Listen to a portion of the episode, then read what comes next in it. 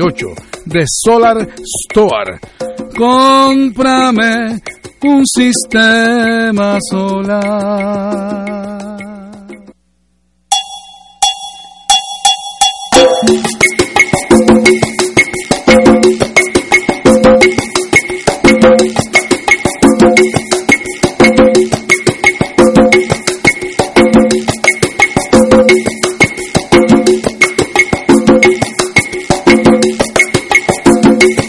Aquí en Radio Paz para orientarte y tengas un buen sistema solar.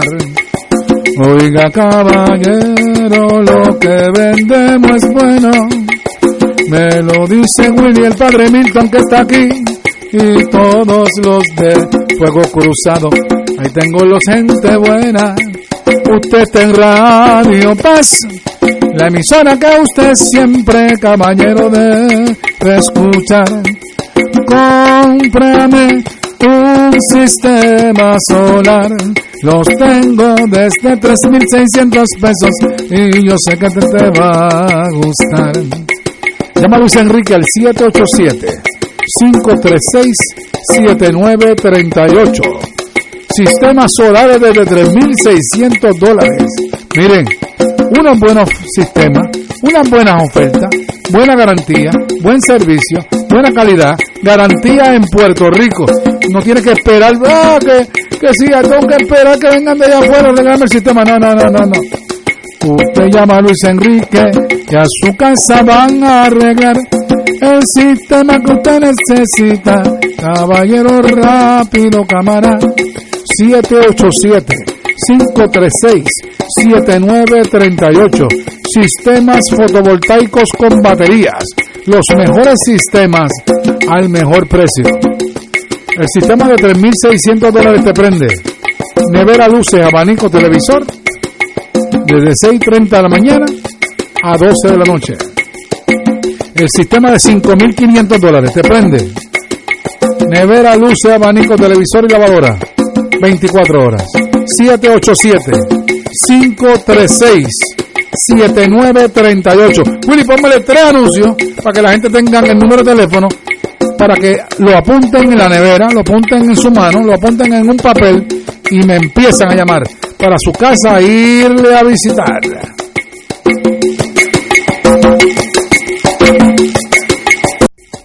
Cómprame un sistema solar y escúchame aquí en Radio Paz. Todos los viernes a las 4:30 de la tarde. Te espero para que me cuentes tus inquietudes acerca de placas solares con baterías. Comunícate conmigo. Soy Luis Enrique al 787-536-7938 de Solar Store. Cómprame un sistema solar. Cómprame un sistema solar y escúchame aquí en Radio Paz. Todos los viernes a las 4:30 de la tarde. Te espero para que me cuentes tus inquietudes acerca de placas solares con baterías. Comunícate conmigo. Soy Luis Enrique al 787-536-7938 de Solar Store. Cómprame un sistema solar. Tenemos sistemas solares desde $3,600 instalados. Llama a Luis Enrique al 787-536-7938. Nos están llamando de Jayuya, de Adjuntas, Morovis, Arecibo, Fajardo, Humacao. Así que muchas gracias. Sigan llamando, que mañana les vamos a visitar. Monte un sistema solar con nosotros y no pague de más. 787-536-7938. Usted puede escoger la batería que usted quiera. Litio, ácido, plomo, ¿ok? O gel, ¿ok? Luis Enrique, 787-536-7938. Dios los bendiga y los cuide. Le doy con varios anuncios y le dejo hoy con Fuego Cruzado. Entérate de lo que es verdad. Muchas bendiciones.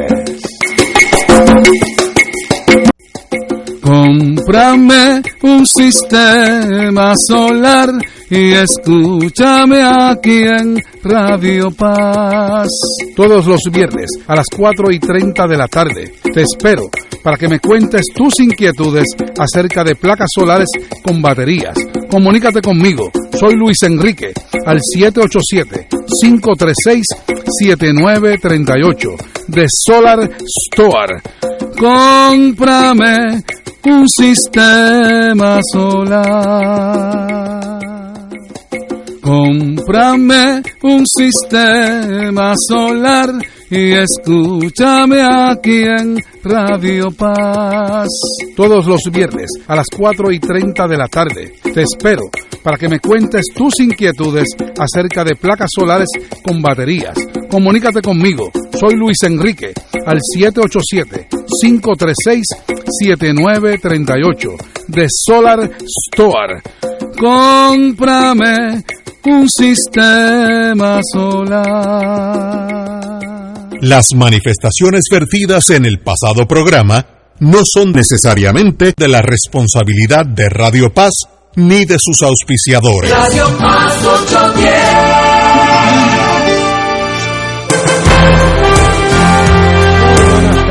Tengan todos y todas, aquí se encuentra Padre Milton con ustedes, bendecida tarde tengan todos y todas.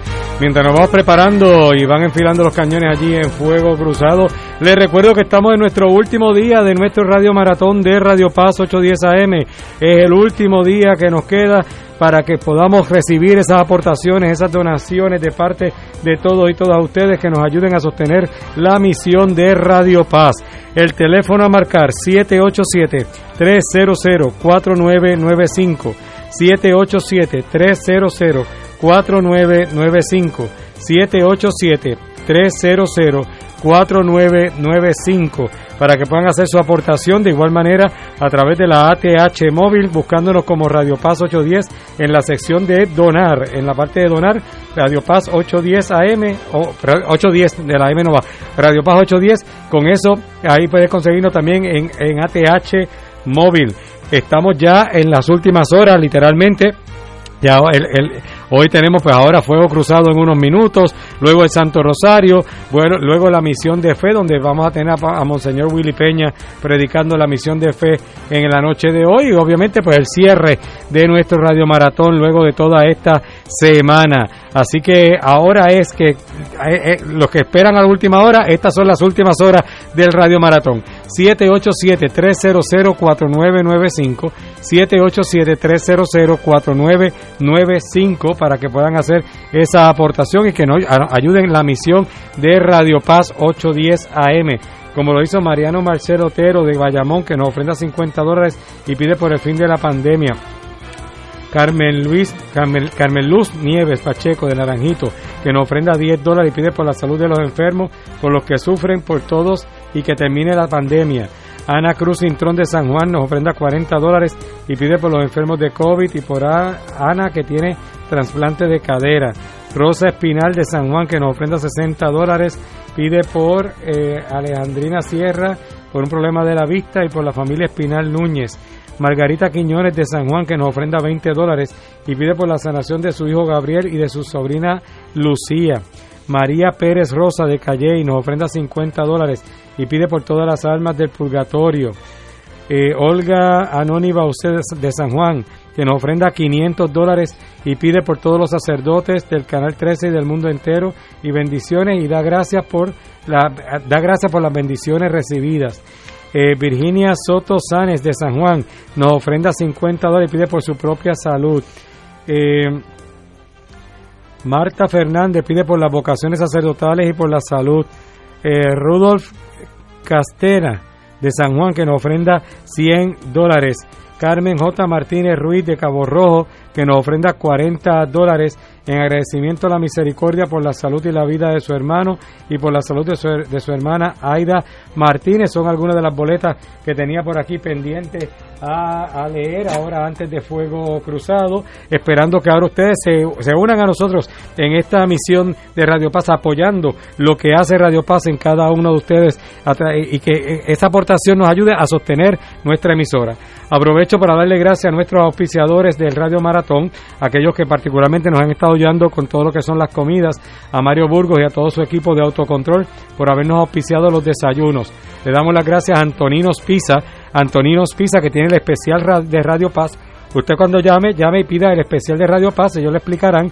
Y termina hoy, cuando termine el maratón, esta noche termina el especial de Radio Paz en Antonino's Pizza.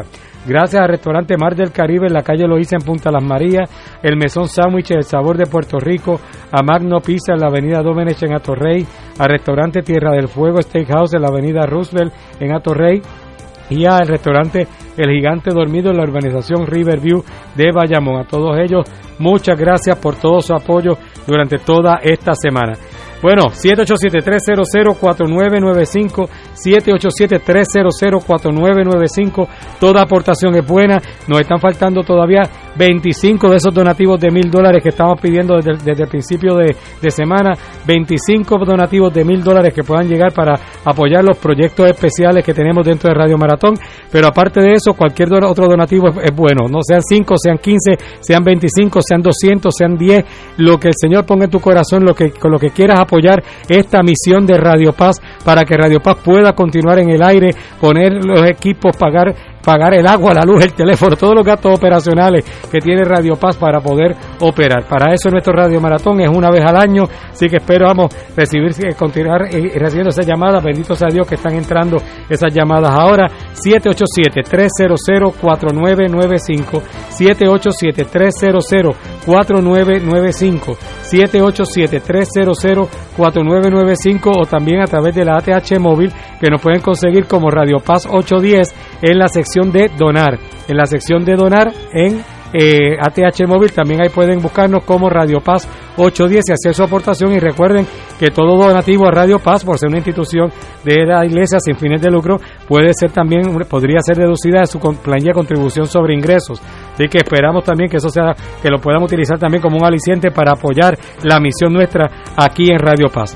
787-300-4995, 787-300-4995, o a través de ATH móvil en la sección de donar como Radio Paz 810. Y ya están por allí, ya están todos los cañones están afiladitos, están bien puestos para ese fuego cruzado, pero amistoso. Así que vamos a pasar a disfrutar de Fuego Cruzado.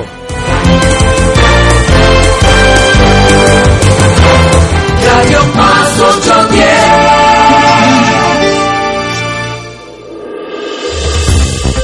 Aquí la llama se enciende cada tarde a las 5 porque escuchas Radio Paz 810 AM, WKBM San Juan, y retransmite en diferido WOROFM Corozal San Juan, la Casa de Fuego Cruzado, el programa de más credibilidad en la radio puertorriqueña.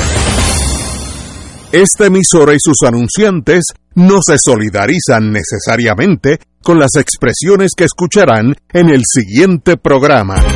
Son las 5 de la tarde, hora de escuchar Fuego Cruzado, el programa de más credibilidad en la radio puertorriqueña, en las voces de Ignacio Rivera y sus panelistas invitados, con su discusión política dinámica e incisiva de los acontecimientos más importantes del momento. Fuego Cruzado comienza ahora.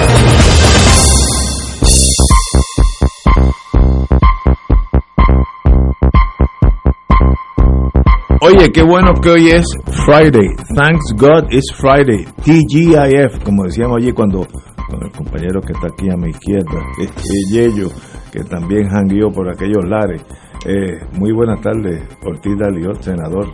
Buenas tardes, Ignacio. Buenas tardes a todo el que nos escucha. Profesor Alejandro Torres Rivera. Buenas tardes para ti, Ignacio, Yello, Edgardo, y para la parte más importante de un programa como este, que es el público que lo escucha, ¿no? Y el compañero, el presidente del colegio, Edgardo Román. Muy buenas. Buenas tardes y muchas felicidades el viernes. Siempre hay que felicitar los viernes. A mí me gusta el viernes porque colinda con el sábado y a su vez choca con el domingo. Sí. Buenos días, buenos días. Oye, para uno no hacer nada. Qué bueno. Tenemos al doctor Cabanilla en la radio. Muy buenas, compañero Cabanilla. Doctor Cabanilla. Saludos, gracias, saludos a todos. Bueno, deme noticias, espero que sean excelentes, dígame usted. Bueno, está mejorando el panorama. Ve, ya voy bien, muy bien, sigue usted.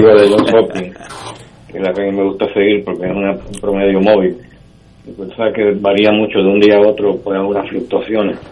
Un día pueden haber pocos casos y el otro día hay muchos, pero con eso pues suaviza esos cambios. Y entonces, después que llegamos al pico, que rompimos récord, que había 1.109 casos en abril 16, y de ahí en adelante lo que ha hecho la curva es bajar, hasta inclusive el 22 de abril que tienen datos ellos.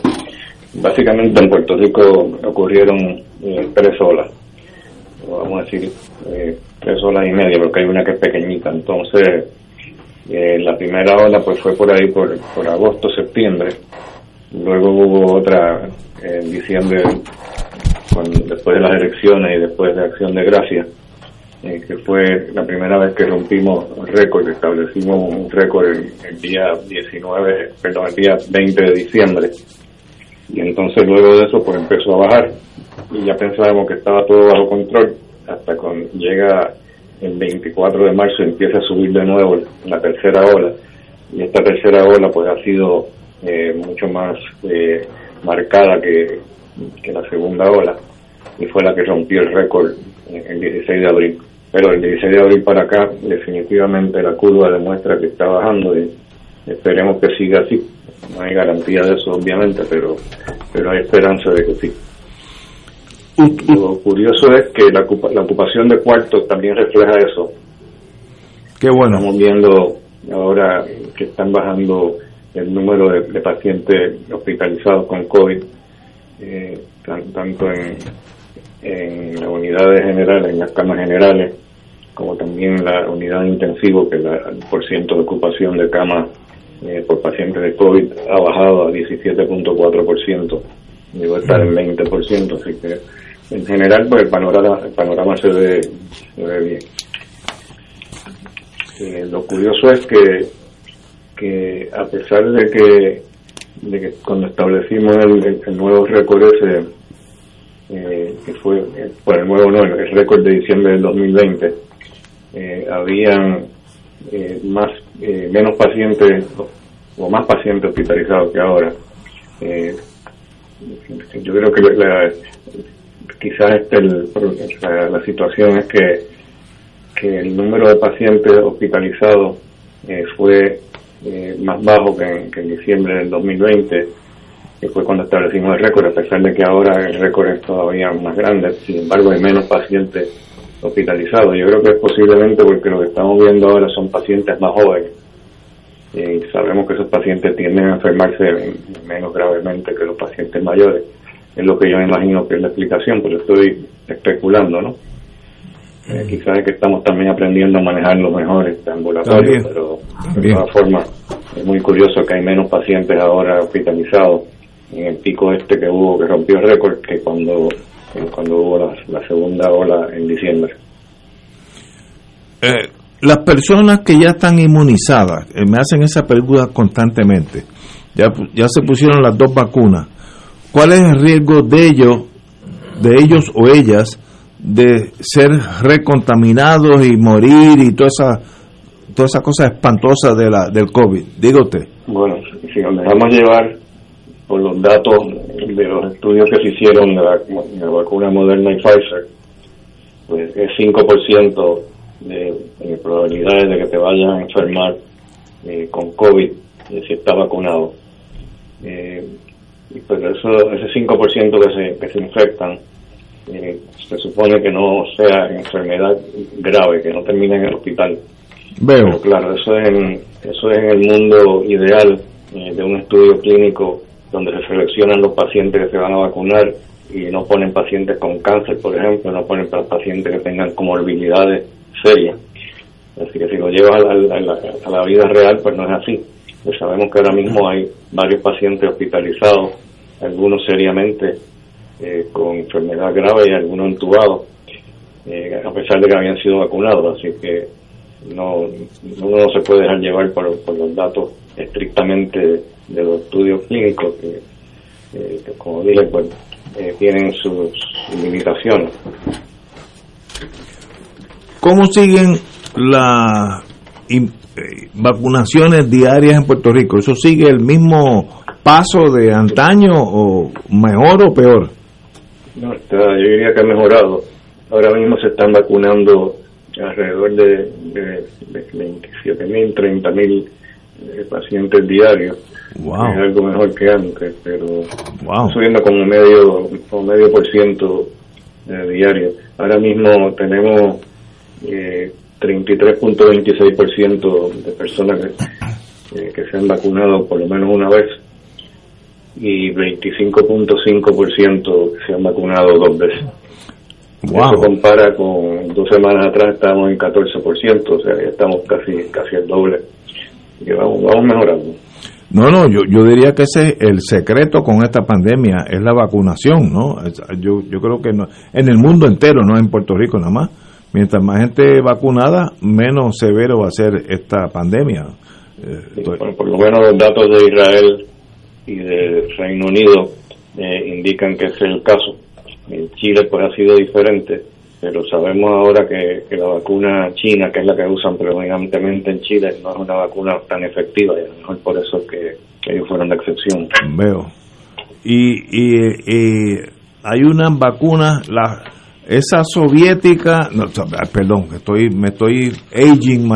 rusa, la Sputnik 5, la china y la, me falta una, europea.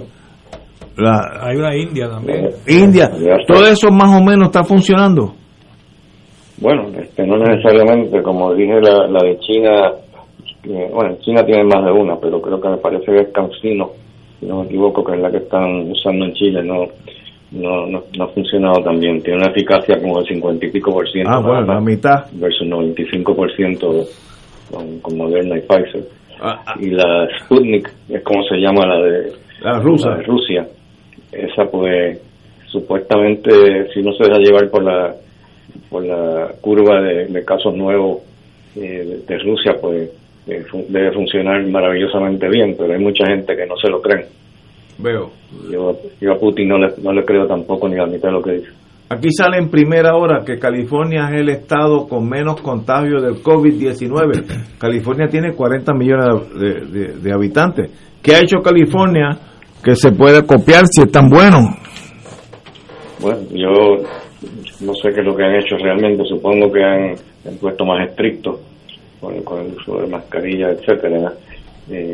Sin embargo, Minnesota ahora mismo es el estado que más contagios tiene, y estaba leyendo precisamente que en Minnesota solamente como un 30% de las personas usan mascarilla. Oye, pero bajando el uso de mascarilla, entonces disparándose la incidencia. De verdad que la mascarilla es esencial, vamos a ponerlo así de claro. Sí, no, definitivamente, no solamente para bajar la incidencia, sino para bajar la seriedad de los casos que se contagian. Bueno, extraordinario. Alejandro, diga usted. No, yo lo que quería consultar con el doctor es que yo estuve mirando hoy, y la tengo aquí de frente, una foto que saqué, que es de preocupar el incremento que ha habido de muertes en el estado de la Florida, donde ya totalizan 34.695, pero que donde se refleja un golpe mayor en el condado de Miami-Dade, y de ahí viaja mucha gente hacia Puerto Rico. En términos de las medidas que se estén tomando aquí en el aeropuerto, doctor, ¿usted cree que son las necesarias y las suficientes para evitar que por esa vía no tengamos más contagios? No, yo creo que no es suficiente. Obviamente las personas, los turistas llegan sin las pruebas moleculares, los dejan irse para los hoteles, dicen que los van a estar llamando todos los días, y los llaman todos los días, y Claro, tú puedes contestar desde un bar, puedes contestar una llamada. Yo no sé qué es lo que están haciendo con llamarlo.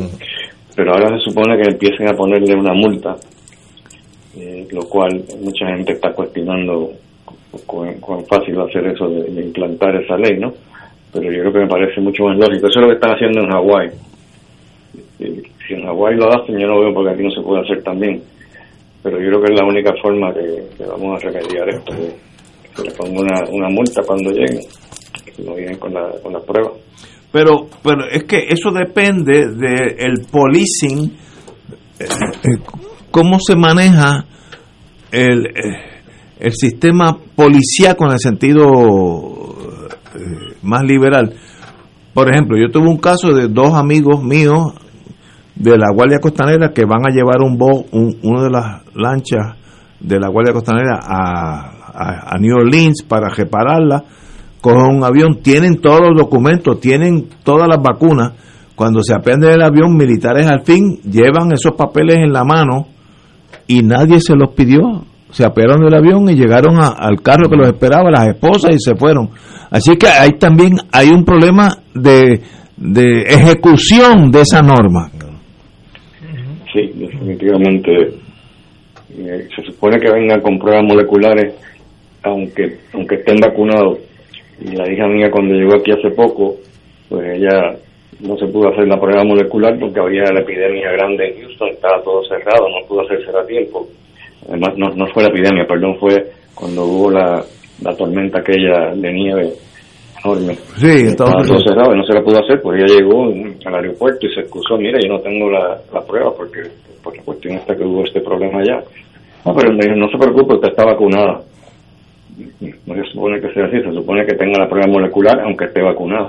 Pero ahí yo tengo personas que se pueden infectar aunque estén vacunados. Pero ahí yo tengo una pregunta. Si yo estoy vacunado, ya tengo las dos, que de paso yo me inoculé en el auxilio mutuo, ya tengo las dos, y eso va a ser 3 meses. ¿Por qué yo tengo que tener una prueba de que no tengo eso de nuevo? ¿Cuál es? Bueno, por lo que dijimos ahorita, que hay un 5% de personas que se infectan aunque estén vacunados. Veo, además hay otros más que aunque no tengan síntomas pueden ser portadores del virus aún estando vacunados. Que yo puedo portarla aunque ya estoy vacunado, aunque no te enfermes. Puedes portar el virus. Ya entiendo. Edgardo. Doctor, buenas tardes. Le quería preguntar sobre los lugares en donde existe una mayor probabilidad de contagio en este momento, porque leí en el periódico que entre esos lugares el primero que se mencionaba eran los centros de trabajo, y se mencionaba incluso las actividades familiares. ¿Usted tiene más información de ese orden? Y le pregunto porque me parece que las medidas que se deben de adoptar deben de partir de la premisa de que la gente se contagia. Si es en el centro de trabajo, pues en el centro del trabajo, y no necesariamente en una actividad nocturna. Pasear el carro de noche después de las 10 de la noche no creo que sea un riesgo para nadie. ¿Qué nos tiene que comentar? Sí, estoy de acuerdo. Yo creo que la cuestión está del toque de queda, no estoy seguro que resuelve, pero me gustaría también ver los datos que indican que en los trabajos que se contagia la gente. Yo leí también eso en el periódico, pero no he visto un reporte oficial del Departamento de Salud con un estudio serio diciendo cómo ellos determinaron que fue así que se infectaron esas personas. Es interesante ver eso, que también llegan a la conclusión de que se están infectando también en los restaurantes, lo cual me está curioso, porque los restaurantes, es verdad que la gente se quita la mascarilla y eso, pero si los meseros usan la mascarilla y está un grupo de 4 personas nada más en la mesa, guardando distancia con las otras mesas, pues me parece que no es tan arriesgado. Pero ellos dicen que sí, que los restaurantes se están contaminando gente. Bueno, pero compañero Ortiz Aliot, senador. Saludos, doctor. Escuché que la Johnson & Johnson la van a volver a autorizar. ¿Qué usted nos puede decir sobre ese particular? Si ha escuchado algo más o ha leído algo más. Sí, eso es correcto, porque lo que pasa es que son tan poco comunes los coágulos esos, Son 6 casos de 6.8 millones de personas vacunadas. Así que el riesgo es bajísimo. Y es más el riesgo de que te vaya. Ay, de esos 6 que tuvieron esos coágulos, solamente murieron 6 personas. Perdón, murieron una persona, nada más murió de esos 6. Y son todas mujeres. Yo creo que debe haber un componente ahí de algo hormonal. Pero lo importante es que el riesgo es más alto de que te mueras de una infección con COVID a que te mueras de un coágulo por la vacuna. Por lo tanto, llegaron a la conclusión de que es mucho más seguro vacunarse con Johnson & Johnson que no vacunarse. Está saliendo ahora mismo que el CDC de Estados Unidos da luz verde a que se vuelva a usar la vacuna Johnson & Johnson. Así es lo que estamos hablando ahora mismo. Ahora mismo se está, echen para adelante y vemos los problemas cuando vengan, ¿no? Y pondrán la advertencia como le ponen al vino, con relación al alcohol. Y a los cigarrillos. Y a los cigarrillos. Usted se la pone a su propio riesgo. Bueno, no, pues, voy a tener que ir. Excusarme porque tengo una cita ahora a las 5:30.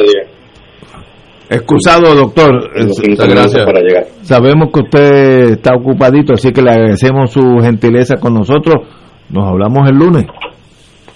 Bueno. Sí, sería interesante investigar la ley federal que da inmunidad a estas farmacéuticas en relación con las vacunas. La verdad que como son procesos que todavía no se han probado a un 100%, esa fue una condicionante que pusieron en el proceso de que el gobierno le diera la luz verde al producto. Pero es que pero en relación con esta vacuna, pero hay otras vacunas previas que tienen también inmunidad. Sí, sí. Pero es que cuando hay emergencia hay que tomar decisiones difíciles. Esto es como si un enemigo nuestro estuviera atacándonos por todos los frentes. Tú no puedes seguir con la mentalidad de la paz. Esto es una guerra. Que van a morir un montón de gente. Pero es que en la guerra mueren gente. El problema es, en el caso de la Johnson & Johnson, han muerto 6 mujeres, no, 1 mujer de 6 que se infectaron en 6 millones. Eso, comparado, si no se hubieran vacunado, se hubieran muerto tal vez 2.000, 3.000. Vale tú tienes que... presidente de un país, o primer ministro, gobernador, tú tienes que tomar una decisión para adelante, porque estamos hablando de cuántos van a morir. Estados Unidos ha perdido más gente en esta pandemia que todas las guerras de los Estados Unidos juntas. Esto es un enemigo muy superior a los nazis, en la Primera, la Segunda Guerra, la Unión Soviética, todo, Corea. Todos juntos, no suban 600.000 muertos, y ya van por ahí y llegarán a 1 millón. Yo estoy seguro, antes que se acabe todo esto, Estados Unidos habrá perdido 1 millón de habitantes en esta pandemia. Pues hay que meter caña. Que si la Johnson & Johnson, si eres una mujer en periodo reproductivo, pues no se la pongan a ese tipo de mujeres, pero los viejitos como yo, muchachos, echa para adelante, porque la opción es morirte. Estamos hablando de cosas excepcionalmente serias. Y hay que tomar decisiones serias. No sé cómo ustedes piensan. No, yo por lo menos comparto ese acercamiento al manejo del problema que tú traes, porque, de hecho, en mi caso, yo recibo cantidad de información de distintos lugares, incluyendo de un hermano mío, que es de los que creen que uno no debe vacunarse.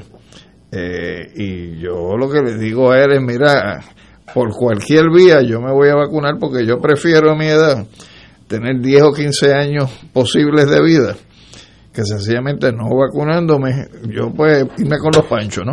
Entonces, en ese sentido, cuando tú confrontas ese tipo de situación, pues tú tienes que asumir realidades. Es que riesgo, la vida es tomar riesgo. Oye, pero yo me refiero, cuando hago la pregunta, y me parece que es un tema fascinante, me refiero a otras vacunas, a vacunas que llevan mucho tiempo con nosotros.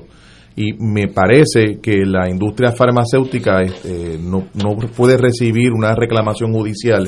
Hay unos procesos, incluso hay una hay un proceso administrativo para manejar estas reclamaciones cuando se trata de una vacuna deficiente o con algún tipo de problema, digamos, alterada, descuidada, etcétera, que puede provocar daño. Eso me provoca, pero ciertamente en lo inmediato hay que buscar soluciones para el tema del COVID. Yo estoy totalmente de acuerdo. Yo me vacuné y le dije a la enfermera, si tienes la de la rabia, pónmela de una vez.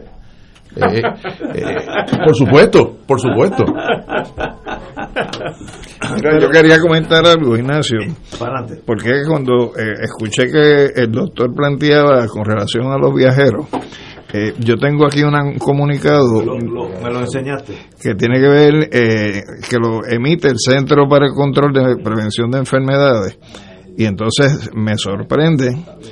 Yo pienso que la recomendación que nos está dando el doctor es más racional, pero, por ejemplo, en lo que dice el CDC, dice: los viajeros con la vacuna completa tienen menos probabilidad de contagiarse y propagar COVID-19.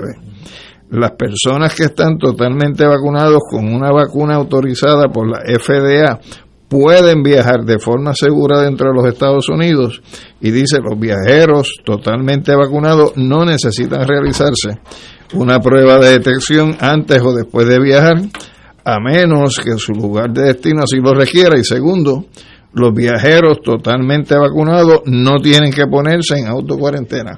Entonces son mensajes encontrados. Mister. Ajá, tengo una Padre Milton. Porque eso me pasó a mí ahora recién llegado. Siéntese. Lo que pasa es que como ahí, el punto que dice, a menos que el destino lo requiera. Pero que aunque el CDC da esa apertura, si el destino lo requiere, siempre le da la deferencia al Estado para que ponga entonces las restricciones que pueda poner. O sea que aunque, pues yo pensaba eso mismo, yo decía, estoy vacunado, no necesito nada, y yo, pero ¿por qué me están pidiendo eso? De hecho, mañana se cumplen los 14 días de yo llegar y todavía me están mandando los textos preguntándome si estoy bien, si estoy, y me dijeron que era porque eso había que seguir dando seguimiento hasta tanto, para evitar cualquier tipo de reacción y todo lo demás. Que aunque el CDC dijo eso, yo estaba feliz porque ya no tengo que pasar por ningún este revolú. Si el destino lo requiere, sí. Siempre el Estado es el que tiene la última palabra. Interesante. Así que eso era. No, quédese aquí, Padre Milton. Vamos a una pausa y regresamos con el Padre Milton ya oficialmente. Fuego Cruzado está contigo en todo Puerto Rico. El COVID-19 se propaga de persona a persona a través de microgotitas respiratorias que viajan a través del aire al hablar, cantar, gritar, toser o estornudar. Al usar una mascarilla, generas una barrera que impide el contacto con las microgotas respiratorias que contienen el COVID-19. Por eso, en el municipio autónomo de Carolina, queremos que estés protegido. Al estar fuera de tu casa, sé responsable, úsala. Si todos actuamos responsablemente, podemos detener la propagación de este virus. Miércoles de Infoempresas a las 4 de la tarde, con entrevistas e información con nuestros emprendedores y empresarios. No te lo puedes perder, miércoles a las 4 de la tarde, por aquí, por Radio Paz 810 AM y Radio Paz 810.com. Los espero. A mí me gusta mi pueblo, a mí me gusta mi gente, a mí me gusta mi pueblo, a mí me gusta mi gente.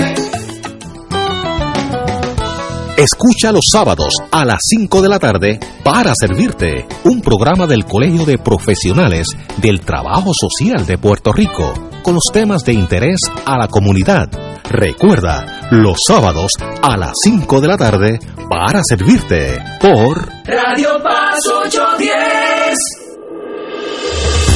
Fuego Cruzado, el programa de más credibilidad en la radio puertorriqueña, es ahora la tribuna abierta de análisis noticioso, con diversas perspectivas que exploran el trasfondo de lo que acontece a diario y cómo nos afecta. Escucha Ignacio Rivera y sus panelistas invitados de lunes a viernes en Fuego Cruzado, en transmisión diferida a las 10 de la noche por Oro 92.5 FM.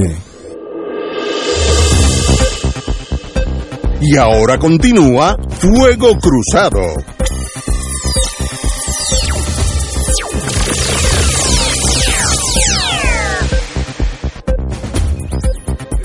Regresamos al aire. Ahora tenemos, oye, aprendimos en este proceso que hubo unos 2 o 3 minutos de silencio.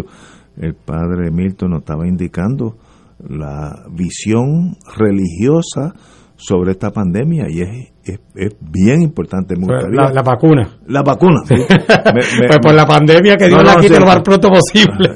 Pero repita lo que nos dijo aquí en ese periodo, porque yo creo que es importantísimo. Vamos. Sí, porque me estaba preguntando aquí que en cuanto a la visión religiosa, porque hay algunas iglesias que no promueven las vacunas, y pues yo digo, bueno, nosotros los católicos no tenemos problemas con la situación de las vacunas. Otras iglesias, pues desconozco por qué razón no lo están permitiendo. Les comentaba que en el caso de particularmente de estas vacunas, ya empezando, nuestros obispos están todos vacunados, Papa Francisco está vacunado, Benedicto XVI está vacunado. O sea que donde puede haber y donde se presentó un poquito de objeción, particularmente con la de Johnson & Johnson, fue porque aparentemente se había utilizado tejidos fetales, no solamente en la investigación, sino también en algo de la producción, y que esos productos, tejidos fetales pueden ser producto de abortos. Entonces, viene el cuestionamiento de que si yo uso esa vacuna, ¿estoy favoreciendo el aborto?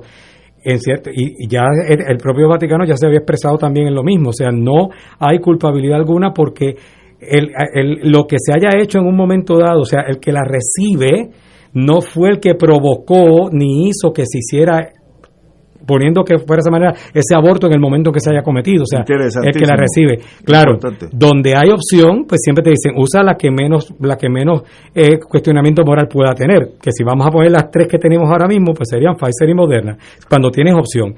Pero que si no tienes opción, y la única que hay es esa, te la puedes poner porque no cargas con culpabilidad alguna en ese sentido. Y ese documento ya también nuestros obispos aquí en Puerto Rico también escribieron un documento, incluso citado en Vatican News, el documento que escribieron los obispos nuestros en Puerto Rico.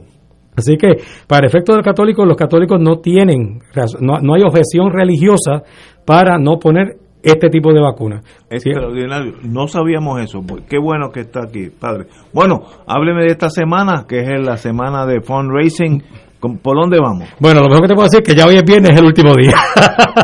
Se acabaron las madrugadas. Mañana no tienen que llegar aquí a las 5 de la mañana. No, para nada. Pero es el último día de nuestro Radio Maratón de Radio Paz. Hacemos esto anualmente para poder ayudar con la operación de nuestra emisora, que nuestra emisora pueda sostenerse económicamente con un empuje. Hay espacios, particularmente los espacios religiosos, que no tienen anuncios, no tienen auspiciadores, y aparte hay que pagar agua, luz, teléfono, la nómina, los equipos, todo lo que hace falta para que una estación pueda sostenerse. Nosotros pues tenemos un escueto presupuesto de $500,000 al año, más o menos, $500,000, o sea, cualquier estación de radio comercial que hay en Puerto Rico puede posiblemente tener un presupuesto 4 veces más alto que ese, pero nosotros pues es un equipo pequeño, con mucho entusiasmo, y tratamos de estirar lo más que podemos ese peso, tanto así que tenemos un programa de automatización de Radio Paz, de la emisora. Ese programa de automatización se compró en el 1989 y todavía lo estamos usando, y encima de eso, pues ya la compañía ni existe, o sea, ya no podemos darle upgrade, ya no podemos darle mantenimiento, no podemos hacer nada. Hay que comprar un equipo, un programa totalmente nuevo y darle upgrade a los servidores para que ahora todo lo que se maneja digitalmente pueda caber ahí. Eso es uno de los proyectos especiales que tenemos dentro del maratón. El lunes empezamos pidiendo por lo menos los proyectos especiales dentro del Radio Maratón, o sea, más allá, aparte de todo lo demás, esos proyectos especiales rondaban aproximadamente $50,000. Empezamos el lunes pidiendo, oye, esos son 50 personas que donen $1,000 cada una. Pues nos faltan 25, así que a lo mejor aparecen 25, de aquí a las 9 de la noche aparecen 25 personas que puedan donar $1,000 cada una para esos proyectos especiales, pero el que puede donar 50 dona 50, el que puede donar 10 dona 10, el que puede donar 300 dona 300, cada cual según sus posibilidades. El teléfono a marcar es el 787-300-4995, 787-300-4995, 787-300-4995, hoy es el último día. Pueden utilizar Visa, Mastercard, American Express para su ofrenda. Si no tiene la tarjeta de crédito, le enviamos una boleta a su casa y usted la devuelve con su cheque o su giro postal. O también puede entrar a ATH Móvil, nos busca en la sección de donar, busca ATH Móvil, donar y Radio Paz 810, Radio Paz todo corrido, porque si le pones radio, espacio Paz, no le aparece nada. Es Radio Paz 810, todo corridito, y ahí también a través de ATH Móvil puede hacer su aportación para que Radio Paz pueda continuar con la misión que tiene aquí en Puerto Rico en las ondas radiales. Y pues por ahí vamos, y esperando que sean las 9 de la noche ya. Madre, bueno, usted le ha metido horas extras de 5 de la mañana a 9 de la noche, 5 días corridos. Está fuerte, pero se puede, todavía me queda algo. No, de verdad que es admirable, de verdad que estamos todos nosotros con usted, y un privilegio que esté aquí con nosotros. Ay, gracias. Y entré porque fue que por la discusión de lo del aeropuerto, pero por ahí seguimos para adelante. Muchas gracias, doctor. Padre Milton, verá con privilegio. Bueno, amigos y amigas, regresamos con Fuego Cruzado, volvemos al tema nuestro. Hay una segunda designación en el Departamento de Educación, como dije ayer. El Departamento de Educación, en muchos países el Ministerio de Educación es el ministerio más importante de un país. Lo que es un país es su sistema educativo. Si el sistema educativo no está a la par con un mínimo de probidad, ese país sencillamente no existe. Examinen los primeros países del mundo, el que usted quiera, de izquierda o de derecha, del centro, anárquico, el que usted quiera, reinado, y examine su sistema de educación. Si su sistema de educación pública es excelente, ese país por lo regular es de primera clase. Yo he estado en Israel, y en Israel el énfasis de esa nación en la educación es extraordinario. Japón, China, Vietnam, Europa, hay muchísimos, así que no estoy examinando en el sentido de la macropolítica, es búsquese el país que usted quiera, búsquese un país de primera y va a haber un sistema educativo de primera. Y nosotros llevamos, el cuatrenio pasado fue una catástrofe en educación, hubo más de un secretario casi por año, una cosa espantosa, y nosotros vamos ya por esa línea. Hay una segunda designación para educación. El señor gobernador Pierluisi nomina a Magali Rivera Rivera, doctora, para educación. Han salido quejas sobre su trayectoria, que está en el mundo político, que es estadista. Bueno, está seguro que no va a ser de otro partido, así que eso es obvio para mí. Pero ahí estamos. De verdad estamos manejando la crisis educativa, que es la primera prioridad del país, correctamente, o estamos jugando, como dicen los abogados, jugando a los abogados. Aquí sería jugando a la política, que eso es un crimen con la juventud. Compañero. Yo tendría que empezar diciendo, Ignacio, que si algún departamento de gobierno requiere que haya la confianza en la persona que lo va a estar dirigiendo, ese debería ser el Departamento de Educación. Esta señora tiene, creo que 2 maestrías, tiene la experiencia de haber administrado escuelas en el sistema federal, tiene experiencia, entiendo, en 30 años de servicio como educadora, pero eso no la cualifica per se para ser el candidato o la candidata adecuada para ejercer la función de Departamento de Educación, si es un cuadrito político que ha dedicado parte de su vida a estar haciendo campaña política dentro del Departamento de Educación, porque eso mina la confianza desde el punto de vista de cuál es el rol que esta persona va a asumir. Y me parece que en este país, o sea, existen múltiples personas con la capacidad para ejercer la función de secretario de educación sin que necesariamente tenga pues esa tara de ser un funcionario político que uno sabe que va a responder a unos objetivos políticos y donde su prioridad no va a estar puesta en los estudiantes ni en el sistema. Así que me parece que es una mala selección la que ha hecho el gobernador, una segunda mala selección la que ha hecho el gobernador, una tercera mala selección si tú colocas quién está de subsecretario de Educación en estos momentos, y así pues el barco no va para ninguna parte. A mí me parece que el Departamento de Educación es central para el desarrollo de un país, de su cultura, de su economía. Absolutamente, de eso no hay duda. De la relación entre la población, lo que llaman democracia, etcétera. Y el nombramiento de una persona a cargo de este departamento también viene seguido del elemento de que este departamento es, por más, el que más dinero maneja en Puerto Rico. Estamos hablando de un departamento que maneja varios millones de dólares y que por tanto tiene miles de millones y que tiene una cantidad extraordinaria de contratistas, y que la experiencia que ha habido en el departamento en años anteriores, en cuatrenios previos, vino inclusive acompañada de arrestos de secretarios. Ya conocemos al menos dos, y de niveles de corrupción motivado y estimulado por razones políticas. Digo todo esto porque la persona que se ha nombrado, la profesora Magali Rivera, a quien yo no conozco sus cualidades, digamos, profesionales, de entrada la vemos en una serie de fotografías como activista política. De hecho, una de las fotos es como una de las activistas de servidores públicos estadistas. De hecho, tiene a tener su propia ideología, como la tiene todo el mundo en el país. El problema es un problema de confianza. Cuando la persona da la apariencia, o es la primera impresión que uno pueda tener, de que su prioridad, su lealtad, va a ser más que a la educación, al partido político que la ha nombrado, y eso ciertamente pues preocupa.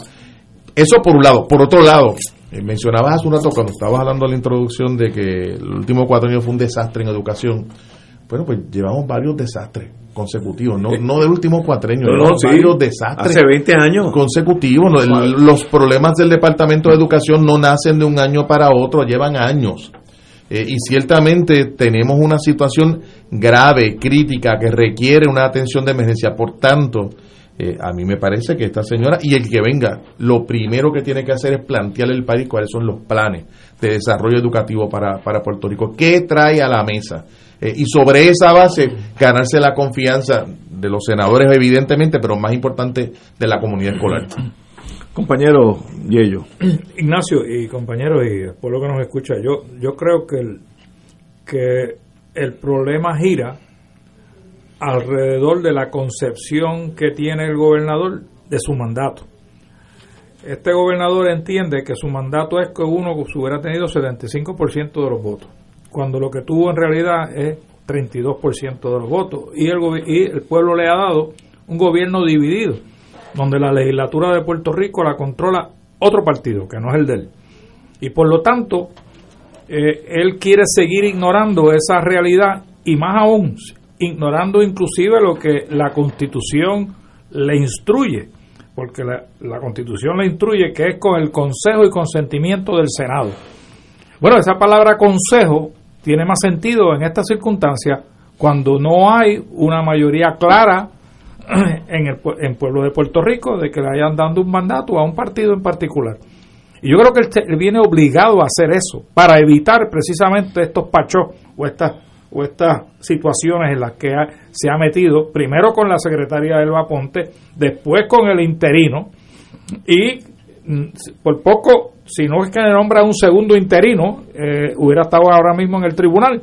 Así que yo creo que la actitud del gobernador de Puerto Rico tiene que cambiar, Ignacio, tiene que cambiar. Si no cambia, vamos a estar sin secretario de Educación y un montón de otras agencias descabezadas, porque existe una actitud de no aceptar lo que el pueblo realizó el 3 de noviembre. Así que, gobernador, tiene usted que madurar en su actitud para que no continúe cometiendo estos graves errores, porque esta señora podría estar cualificada en términos de sus grados académicos, pero definitivamente tiene una mancha política demasiado marcada para que pueda quitarse eso de un día para otro. Ignacio. Bueno, de verdad yo no sé dónde está la justicia en este caso. Yo no conozco a la señora doctora Magali Rivera Rivera. Yo tampoco. No, así que estoy hablando en el caso más bien filosófico, pero yo creo que lo que debemos hacer todos los puertorriqueños Aquí ella está con una, me enseñan una foto que ella dice Pierluisi. Una bandana de Pierluisi. Una bandana. Ok. Sometido, compañero. pero. Tenemos más exhibit, hay más fotos. Hay más fotos, no es la única. Okay. Lo importante es, no podemos, hay que admitir que tenemos un gobierno dividido donde negociar es mucho más importante cuando tú tienes total control de todo, entonces uñame, gobernar. Cuando estás en minoría en las dos cámaras tienes que negociar. Ese es un arte aparte de ser gobernador o ser un rey de un país, tú tienes que negociar. Yo creo que ambas partes, la gobernación de Pierluisi y el Senado, en este caso, que es el que da el visto bueno, tienen los dos que dejar de ser políticos, sentarse en una mesa y decidir por el bien de Puerto Rico qué es lo que le conviene a Puerto Rico. Dalmau no puede pensar qué es lo que me conviene a mí, yo presidente de la Cámara, del Senado, y el gobernador le dice, bueno, yo soy el gobernador, yo soy el que mando. Los dos están equivocados. Siéntense, como estamos haciendo ahora mismo aquí en esta mesa de cuatro, y dialogamos y llegamos a un acuerdo. Pero, fíjate, por ejemplo, el nombramiento de hace 2 semanas de Domingo Emmanuelli, que nadie puede cuestionar, sí, que no sea estadista, varias pulgadas para dentro del corazón. Pero tú a Domingo nunca lo has visto en caravana, nunca lo has visto con bandana, nunca lo has visto con bandera, nunca lo has visto en un proceso de proselitismo político, como en el caso de esta señora, y por eso te digo, tiene que ser alguien en el que el país tenga confianza. Y lo que Edgardo dice de los miles de millones de pesos que se mueven en el Departamento de Educación. Increíble. Pues yo creo que por eso es que hay un interés que quien esté al frente de ese departamento sea la persona que sea activista política, para que entonces la lealtad sea con el partido, pero no con la educación. Pero yo creo que estamos todos de acuerdo que no puede ser así. No queremos bajarlo de vuelta. La lealtad tiene que ser con educar al país. Claro. Esa es la lealtad primaria. Ignacio, y además de eso, o yo estoy equivocado, no es así. El que tiene que hacer el acercamiento al Senado es el que tiene la facultad de nominar. En este caso es el gobernador, él es el que nomina, él es el que va a presentarle su candidato al Senado, y yo creo que él ganaría muchísimo y evitaría otro rechazo más si hace un acercamiento serio y sincero. Y cambia su actitud para con el Senado de Puerto Rico. Y lo mismo del Senado, claro, hacia la gobernación. Hombre, claro. Lo mismo pero, al revés. Pero es que el que tiene que iniciar el diálogo es el gobernador, porque él es el que tiene la facultad de nominar. Y nuestro esquema constitucional no habla de consejo y consentimiento. Sí, sí. O lo quitan, ¿verdad?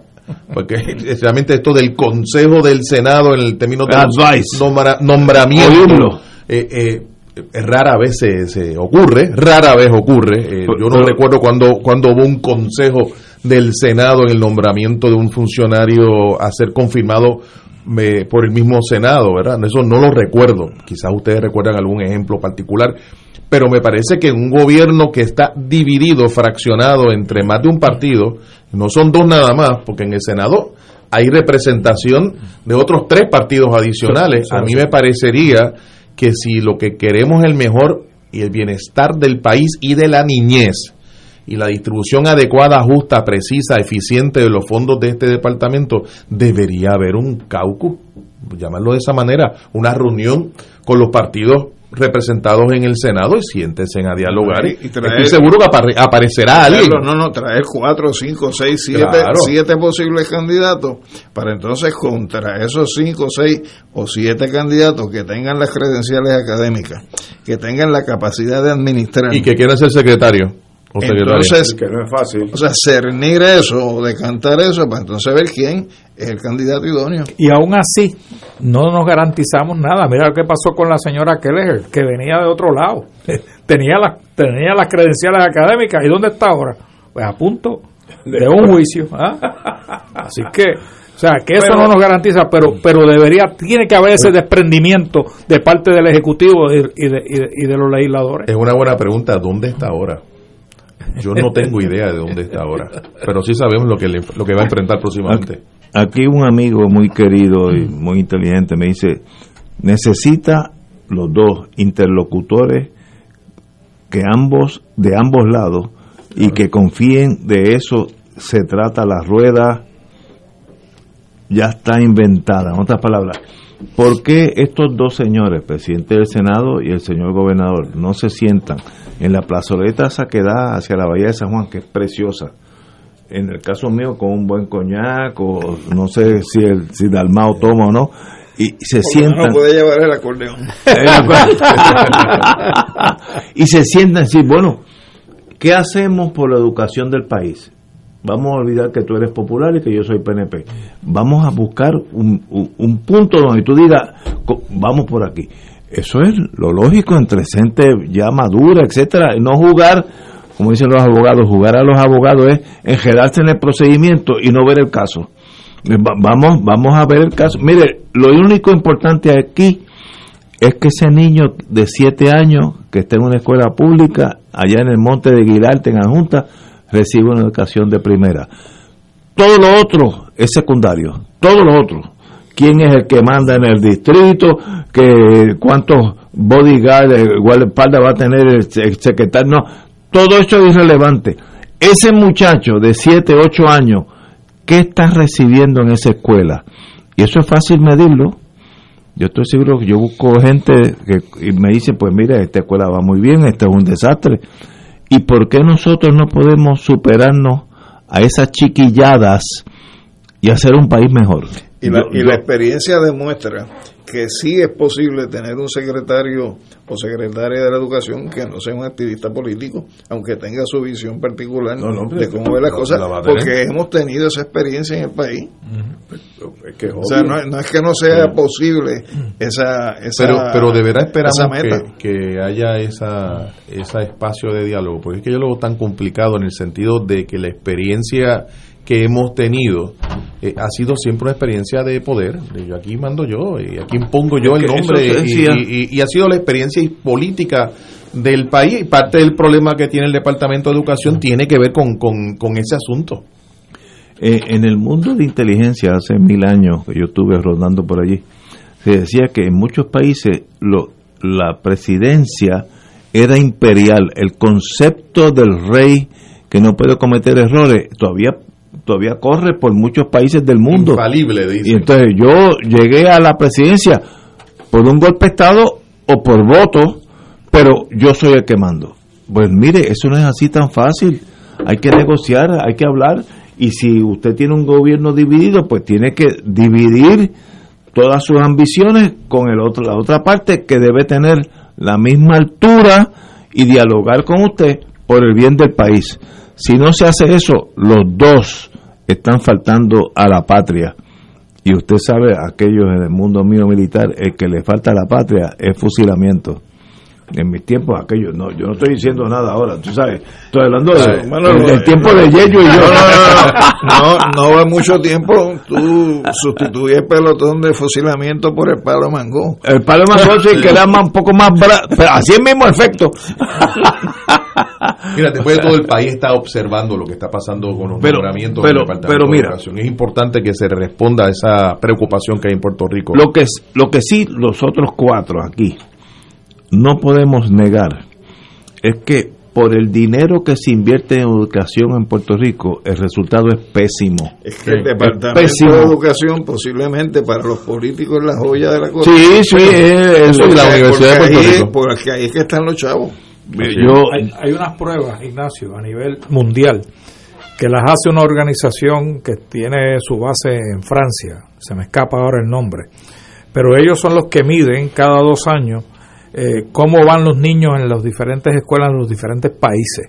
Y Puerto Rico hizo un experimento y trató de entrar a esa esfera, y su rendimiento en esos exámenes fue fatal.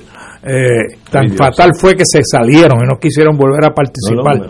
O sea, yo creo que a nosotros nos debe de dar vergüenza que nuestro Departamento de Educación, que es el que más recursos tiene, que tiene más recursos que países en Latinoamérica y en el mundo, que no pueda brillar por la excelencia en la educación. Así es.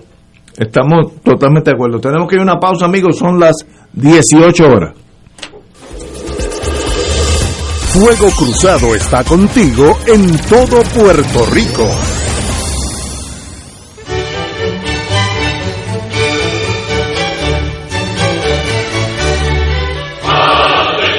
Reina del cielo, alégrate, aleluya. Porque el que mereciste llevar en tu seno, aleluya, resucitó como lo había dicho, aleluya. Ruega por nosotros a Dios, aleluya. Gózate y alégrate, Virgen María, aleluya. Porque ha resucitado Dios verdaderamente, aleluya, aleluya. Oremos. Oh Dios, que por la resurrección de tu Hijo, nuestro Señor Jesucristo, has llenado el mundo de alegría. Concédenos, por intercesión de su Madre, la Virgen María, llegar a alcanzar los gozos eternos por Jesucristo nuestro Señor. Gloria al Padre, al Hijo y al Espíritu Santo, como era en un principio, ahora y siempre, por los siglos de los siglos. Amén.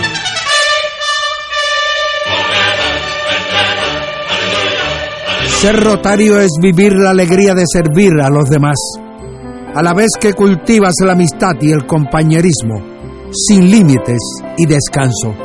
Mensaje del Club Rotario de Río Piedras. Aquí la llama se enciende cada tarde a las 5 porque escuchas Radio Paz 810 AM, WKBM San Juan, y retransmite en diferido WOROFM Corozal San Juan, la Casa de Fuego Cruzado, el programa de más credibilidad en la radio puertorriqueña.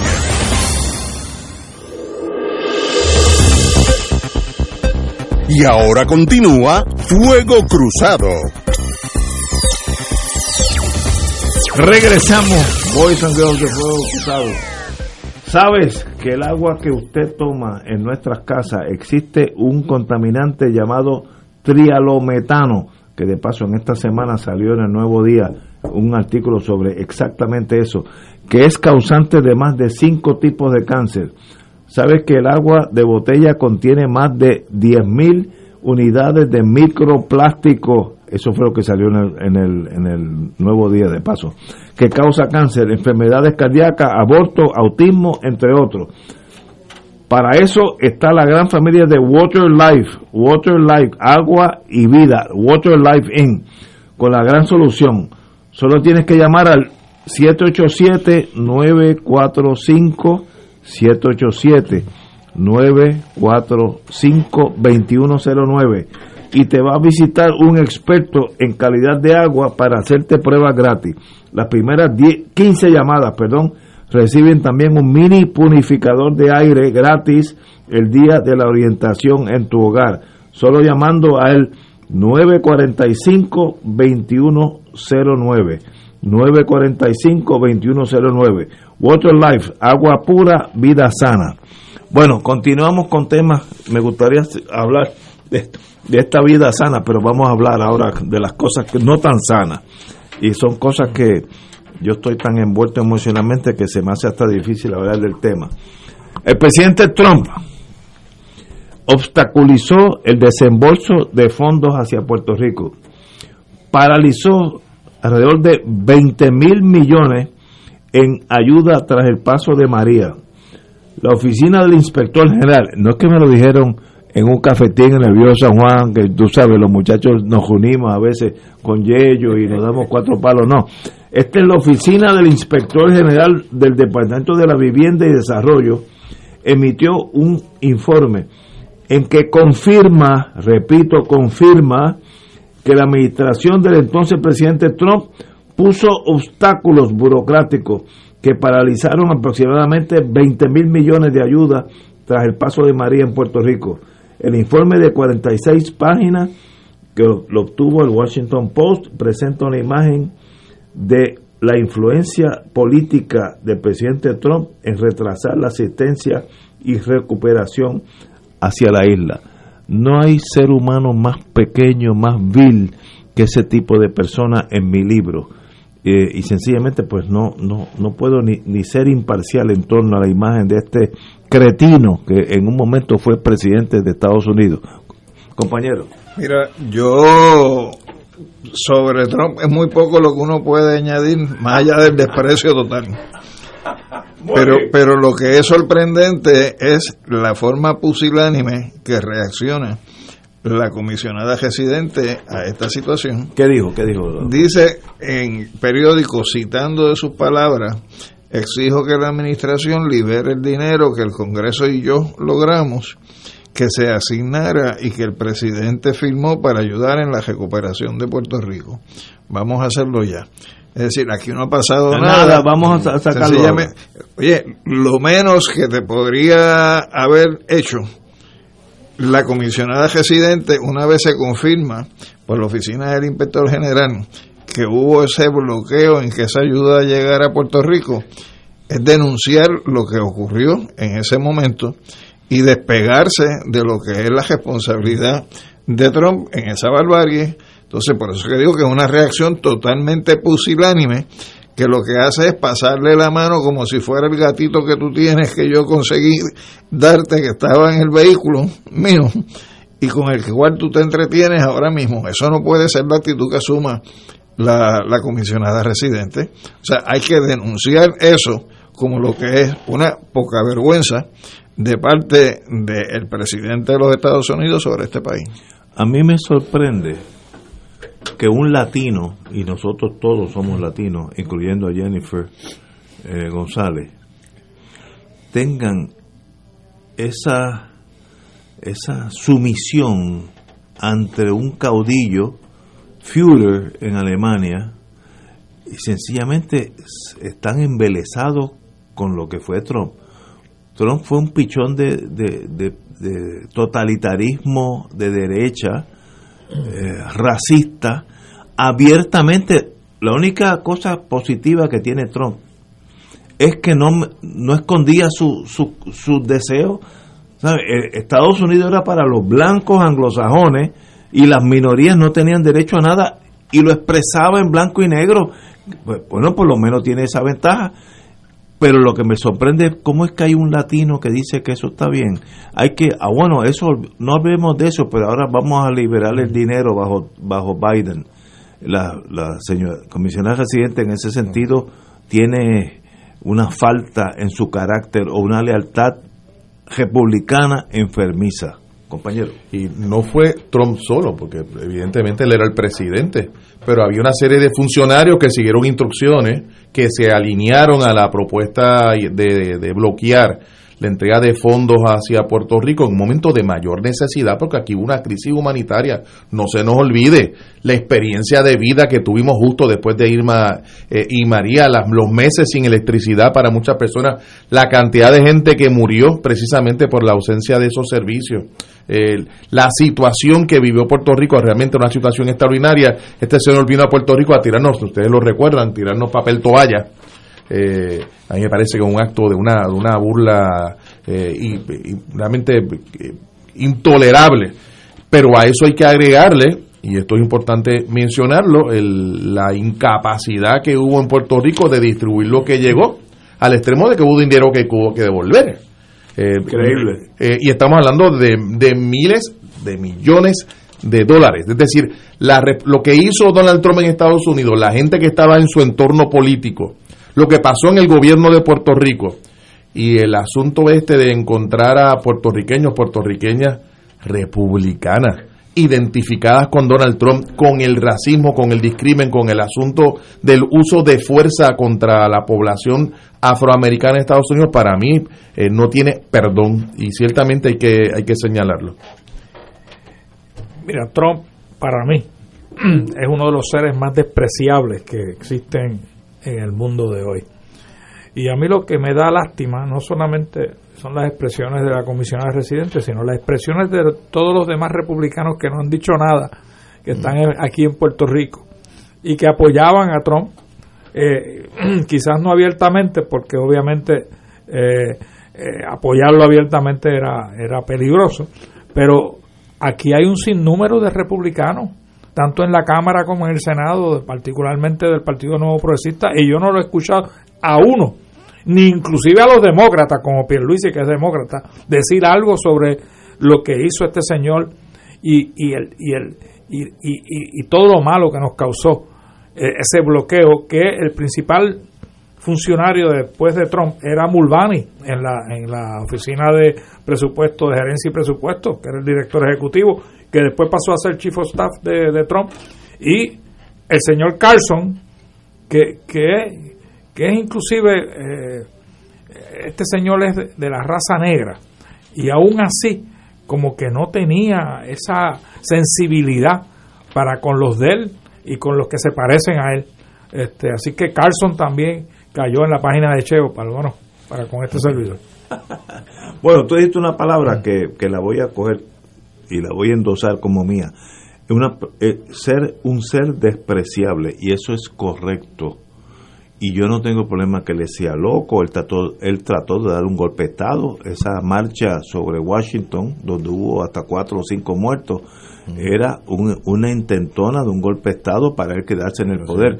Para que no pudo, porque la masa crítica para dar el golpe de Estado no fue suficiente, y las Fuerzas Armadas se mantuvieron al margen. Pero eso es lo que se hace en muchos países del mundo. Lo único que los militares entran y se acabó el evento.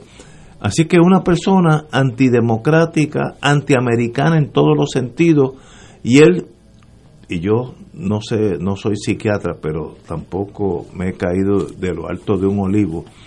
Las veces que él ha estado con Putin, como él mira a Putin con esa admiración, porque Putin es un verdadero hombre de Estado en el sentido ruso, que es otra cosa, hombre fuerte. Allí no hay democracia, allí no hay estados opositores, etcétera, etcétera. Pero fíjense que él no levanta la voz, él siempre está calmado, él siempre sonríe, y Trump no tiene cómo defenderse de esa imagen de Putin. Si él pudiera hacer Putin, lo haría mañana por la mañana. El problema es que no tiene el talento de Putin, no tiene la experiencia de Putin. Putin empezó de soldado raso, terminó coronel de la KGB, obviamente porque eres bien inteligente y también sabes jalar el gatillo, esas dos cosas. Este señor es nada en Nueva York.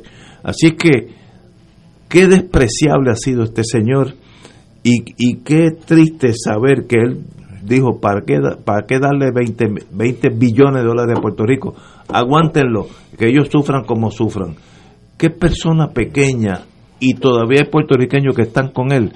Eso es un misterio para mí. Yo, de lo que tú has dicho, hay una parte con la que yo estoy en desacuerdo. Yo puede ser que tenga diferencias con lo que es el sistema de gobierno en Rusia. Como en el pasado tú podías tener diferencias, o yo podía tener diferencias cuando era la Unión Soviética. Pero decir que allí no hay partidos de oposición, o plantear que eso no es democrático porque solamente está la ejecución de Putin, me parece que no es correcto. Son sistemas distintos, formas de organización distintas, pero allí hay partidos políticos, pero, sí, hay una Duma, hay debate, hay poder legislativo, hay poder judicial. Pero no es como lo aquí. Que pasa es que no es como aquí, pero no, eso no quiere decir que porque no sea como aquí, no existe allí un régimen de derecho. Pero en eso yo difiero de ti. Allí hay una persona que manda. Una vez que Putin dice 2 y 2 es 7, no es 4. En ese sistema eso funciona así. No estoy diciendo que es malo.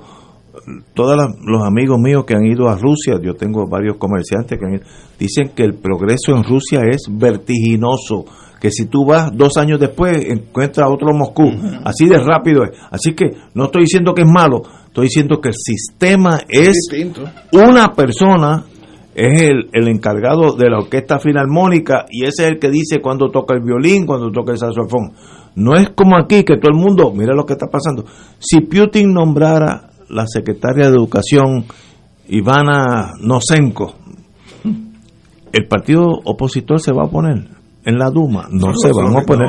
No, es que es otro sistema. Es otro procedimiento. Ok, estamos de acuerdo, pero estipulada la diferencia. Pero yo no tengo problemas con Rusia, porque primero, nunca he ido a Rusia en mi vida, así que no tengo problemas con ese país. Tiene 6 time zones. Cuando son las 12 en la frontera con Polonia, son las 6 de la tarde en Vladivostok. Imagínate qué clase de país, no estamos hablando ahora. Yo sí tengo problemas con los puertorriqueños sumisos que se guían por Trump. Yo tengo amigos, hasta los otros días, ya están más callados. No, porque ese es el hombre que nos va a guiar a nosotros, porque los latinos hay que meterle caña. ¿Y qué son ellos? Mis amigos que almuerzan conmigo. ¿De dónde vienen? ¿De Holanda? Ustedes son latinos para él, pero es que hay una desviación emocional de ciertos puertorriqueños trompistas que es digna de psiquiatría, pero... Bueno, lo que pasa es que el adjetivo correcto es que son puertorriqueños producto de la colonia, con una visión colonizada, que ven en el imperio o la alternativa de desarrollo para el país, y ciertamente miran a líderes como Donald Trump como sus grandes líderes, ¿no? Como las personas que dirigen el porvenir de los Estados Unidos. Para ellos es suficiente porque ese es el líder americano, sin evaluarlo, sin ver las consecuencias que tiene para la vida nuestra, de nosotros los puertorriqueños, las puertorriqueñas que estamos en este lado del Atlántico. Pero es que Estados Unidos ha tenido presidente, Roosevelt uno, te va a ser difícil de contar. No hay muchos. Roosevelt, ¿cómo se llama? Truman, no fue tan malo. Kennedy. Hay varias personas que por lo menos... Truman no fue el que bombardeó Hiroshima. Sí, bueno, tuvo un pequeño problema con los japoneses, pero lo solucionó. Y te aprobó la ley Taft Hartley. La Taft Hartley, sí. Pero este es una persona totalmente antilatina, absoluta, sin esconderlo, que es lo único bonito que tiene él. Él no esconde las cosas. Los prejuicios de él son... Pero lo mejor que hizo fue, él hizo algo bueno, fue irse. No, lo fueron. Y no se fue porque el golpe de Estado no triunfó, porque eso que pasó en Washington el 6 de enero fue una persona de golpe de Estado. Lo mismo que pasó en Ucrania, lo único que allí el golpe de Estado funcionó. En la plaza de Maidán. Esa fue la diferencia. En la plaza de Maidán. Este señor atentó contra la vida de su vicepresidente. Sí. Allí entraron algunos de esos tipos que protestaban. Hombres y mujeres, buscándolo para lincharlo. ¿Ah? No, chicos, no. Pero anyway, señores, son las 6:15, tenemos que ir a una pausa y regresamos with Crossfire. Fuego Cruzado está contigo en todo Puerto Rico. De todo un poco, con Manolo Almeida, el más ameno en tus mañanas por Radio Paz 810 AM, de martes a viernes a las 9 de la mañana. Notas positivas, salud, ambiente, negocios y entretenimiento. De todo un poco, martes a viernes por Radio Paz. ¡Estamos vivos! Fanático del deporte, la mejor información y el mejor análisis lo escuchas los sábados a las 2 de la tarde por Impacto Deportivo con Javier Sabat y el más completo elenco en deportes por Radio Paz 810 AM y en las redes sociales Facebook, Impacto Deportivo, Radio PR, Twitter e Instagram, Impacto_Deport. Juntos, impactando el deporte nacional. Fuego Cruzado, el programa de más credibilidad en la radio puertorriqueña, es ahora la tribuna abierta de análisis noticioso, con diversas perspectivas que exploran el trasfondo de lo que acontece a diario y cómo nos afecta. Escucha Ignacio Rivera y sus panelistas invitados, de lunes a viernes, en Fuego Cruzado, en transmisión diferida a las 10 de la noche por Oro 92.5 FM. En Oro 92.5 FM, Radio Paz 810 y el Canal 13, estamos trabajando a tono con la emergencia que en estos momentos está viviendo Puerto Rico. Estamos ofreciendo nuestros servicios al máximo con el personal disponible según nos permitan las circunstancias. Si tiene un mensaje para ofrecer a sus asociados, clientes o personal, solo tiene que llamar al 787-349-7949, 787-552-0825 y nuestros empleados le comunicarán al personal de ventas para atender su necesidad. A nuestros clientes estén en comunicación con su ejecutivo o ejecutiva de ventas que continúan ofreciendo sus servicios como de costumbre. Recuerden los teléfonos 787-349-7949 y 787-552-0825. Y ahora continúa Fuego Cruzado.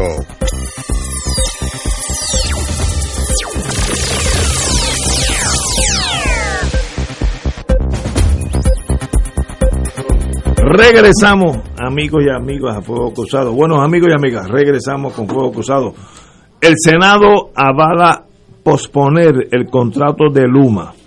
El senador Carmelo Río anticipa que la medida podría ser vetada por el gobernador Pedro Pierluisi.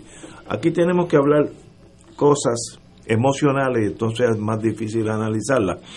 Hay un contrato de Luma, que aquí estuvo el licenciado Emmanuelli, que nos explicó el contrato de Luma en detalle, y a la verdad que es un contrato leonino, rayando en lo absurdo. Estoy tratando de ser no emocional. Donde Puerto Rico pues tiene todas las de perder y nada de ganar. Vamos a estipular eso. Pero hay un contrato firmado entre, ahora estoy siendo yo si fuera juez federal, hay un contrato válido firmado entre Luma y el gobierno de Puerto Rico. Olvídate si es popular o PNP, eso es irrelevante. El gobierno de Puerto Rico firmó un contrato con Luma, a menos que se invalide por las razones que existen en el Código Civil o en el Common Law, fraude, etcétera, etcétera. Ser leonino. Leonino, sí. Si tú no pruebas eso, hay una presunción de corrección que el contrato es válido, igual que si yo alquilo una casa y firmo un contrato de alquiler con el casero, pues la ley presume que eso es válido, a menos que yo pruebe, pues mire, el casero me emborrachó, me puso una pistola en la frente, eso también es válido. Por tanto, no es tan fácil decir, pues no nos gusta ahora, que de paso, empecé esto diciendo, después de que el licenciado Emmanuelli estuvo aquí, yo me he dado cuenta que eso es un contrato anulable, leonino, maldito, no sé, las palabras que ustedes quieran. Eso es aparte de la cuestión mía emocional. Ahora, como abogado, es hasta ahora qué hay, excepto que se firmó un contrato entre el Estado de Puerto Rico y Luma para administrar la electricidad en Puerto Rico. Pues no es tan fácil anularlo, a menos que uno vaya al tribunal y lo anule, y eso, para eso son los procedimientos. ¿Puede el Senado y la Cámara posponer la aplicación de un contrato presumiendo que es válido? Pues yo no creo que pueda, jurídicamente eso no es viable. Si yo firmo un contrato de alquiler en este lugar aquí en la estación que estamos, de momento yo puedo decir, bueno, espérate, en vez de empezar mañana, vamos a empezar el año que viene, a menos que haya una causa, etcétera, etcétera, como fraude, etcétera, etcétera. Así que esto no es tan fácil para el gobernador. Y yo sencillamente de verdad no sé, yo creo que lo mejor sería que vaya al tribunal. Está en el tribunal. Y que los tribunales decidan. Ya se radicó esta semana. Por parte de Manuel y la demanda para... Ya están radicados. Sí, okay, pues continúa. Que en ese sentido ya la parte que le corresponde, en este caso al compañero Emmanuelli como abogado de la UTIER, ya eso está sometido en el tribunal, y se sometió hoy es... viernes, no ha pasado 7 días de que se haya sometido eso al tribunal, así que fue en esta misma semana. Y lo segundo es que si, asumiendo que no hubiera base para la Asamblea Legislativa dejar sin efecto el contrato, o dejando sin efecto el contrato hubiera una causa de acción de parte de Luma, eso se define en chavo. Y el contrato tiene unas disposiciones de cuánto sería el costo para el país si eso pasara. Entonces, cuando tú mides lo que es el costo que representaría eso para el país, a cuál es el costo que tendría que el país pagarle a Luma, que en este proceso no ha puesto un centavo, pues yo creo que la decisión de asumir el costo ahora es mejor que estar sujeto a un contrato por la cantidad de años que se ha fijado. Yo creo que el gobierno tiene la obligación de mitigar el daño que puede provocar este contrato. A mí me parece que el hecho de que haya un pleito en este momento en el tribunal en donde las partes firmantes, particularmente el gobierno, no es reclamante, tiene pues unas limitaciones. El gobierno en este momento a través del Senado, y veremos qué va a hacer el gobernador con esto, la impresión que uno puede tener por lo que anticipa el senador del PNP es que el gobernador va a vetar la medida. Fíjate que no están pidiendo ni siquiera la nulidad del contrato, están pidiendo la posposición del inicio del contrato. Habrá que ver en las cláusulas de ese contrato, las cláusulas de terminación que de ordinario se ponen, cuánto tiempo hace falta para notificar a la otra parte la terminación. Evidentemente Alejandro está anticipando algo, eso va a tener un costo, y estamos hablando de mitigar, va a tener un costo de dinero porque fue una mala decisión de quienes hayan autorizado ese contrato, y ahora la situación se torna en complicada desde una óptica estrictamente legal. Pero si el gobierno no hace esto ahora, más adelante el costo va a ser significativamente mayor y el daño puede ser un daño significativamente mayor igual. Compañero, yo no he visto, obviamente, no he leído lo que aprobó el Senado, pero yo creo que posponerlo no resuelve el problema. Estoy de acuerdo contigo. Pospone la tragedia. Sí, no, yo lo que creo es que simplemente hay que rescindirlo y morder la bala. Bueno, rescindirlo porque va en contra de los mejores intereses del pueblo de Puerto Rico. Y eso sí puede hacer el Senado y la Cámara de Representantes en una resolución conjunta declarando por X, Y y Z razón, este contrato va en contra de los mejores intereses del pueblo de Puerto Rico y por lo tanto de alguna manera el Ejecutivo tiene que rescindir este contrato, declararlo nulo ab initio o llevarlo al tribunal como hizo Lautier, pero el gobierno de Puerto Rico, el secretario de Justicia, para declararlo nulo ab initio, y si es nulo ab initio posiblemente nos libramos de todos esos gastos que está hablando el compañero Alejandro Otero. La teoría es esa, o sea, si es nulo ab initio, sí, no, es decir que nunca sucedió. No, y yo creo que no tiene consecuencias, y al no tener consecuencias pues nos libramos de Luma. Exacto. La Junta de Control Fiscal indicó que ese contrato es válido y no se puede eliminar así a... Sí, pero eso es ir a bailar a la casa del trompo, o sea... No, pero esa no es la mejor autoridad para decir que eso es válido. Pero yo estoy diciendo, yo sentado en la fortaleza, el que está corriendo la economía del país es la Junta, no es el gobernador, es la Junta de Control Fiscal, y la Junta me dice, eso es válido, tienen que seguir por ahí porque esto va a economizar... No sé cuál es la teoría de la Junta, pero lo dijo la señora Yaresco. Así que no es fácil para Pierluisi jalar ese gatillo. Es una decisión bien seria. ¿Es anulable? Pues para eso están los tribunales. Pero cuando te digo que eso es ir a bailar a la casa del trompo es porque Pierluisi era abogado de la Junta de Control Fiscal. Bueno, pero ya no es. Ahora es gobernador de Puerto Rico y Yaresco es la jefa. Pero la negociación se dio cuando él era abogado de la Junta de Control Fiscal. Eso es correcto. Pero hoy en día ese contrato por sí solo, la Junta, que es la que maneja el estado económico de Puerto Rico, ha dicho, eso no se puede tocar.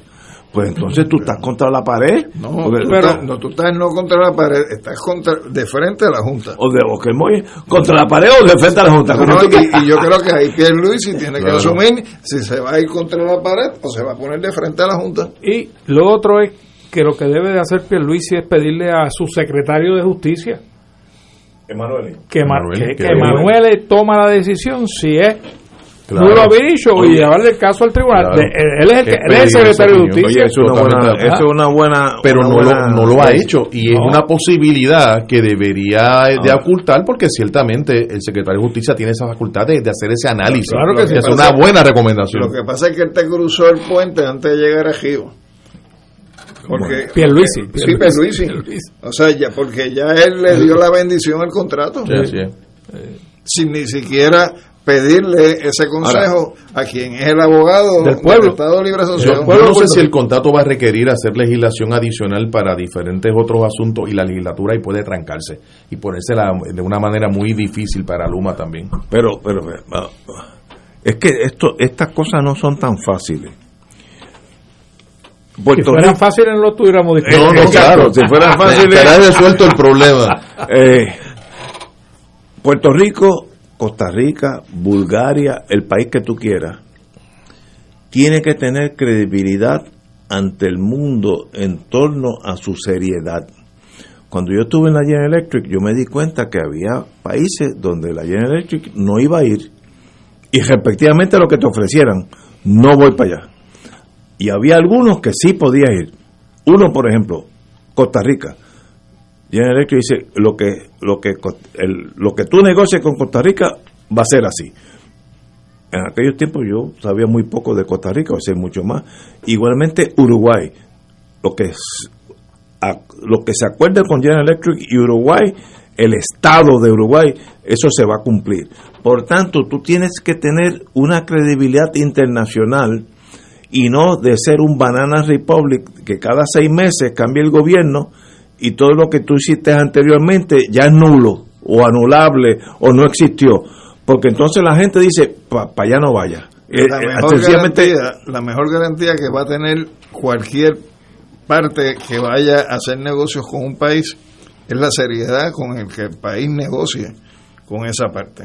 Muy bien. Entonces, si tú tienes una situación donde General Electric sabe que las decisiones que tome el gobierno de Puerto Rico siempre van a ser en el mejor interés del pueblo de Puerto Rico y que ese es el parámetro de responsabilidad que el país pone, pues General Electric sabe que esa negociación tiene que partir de esos parámetros de seriedad, porque de lo contrario la credibilidad se invierte en términos de que tú tienes un país donde no hay seriedad en las negociaciones.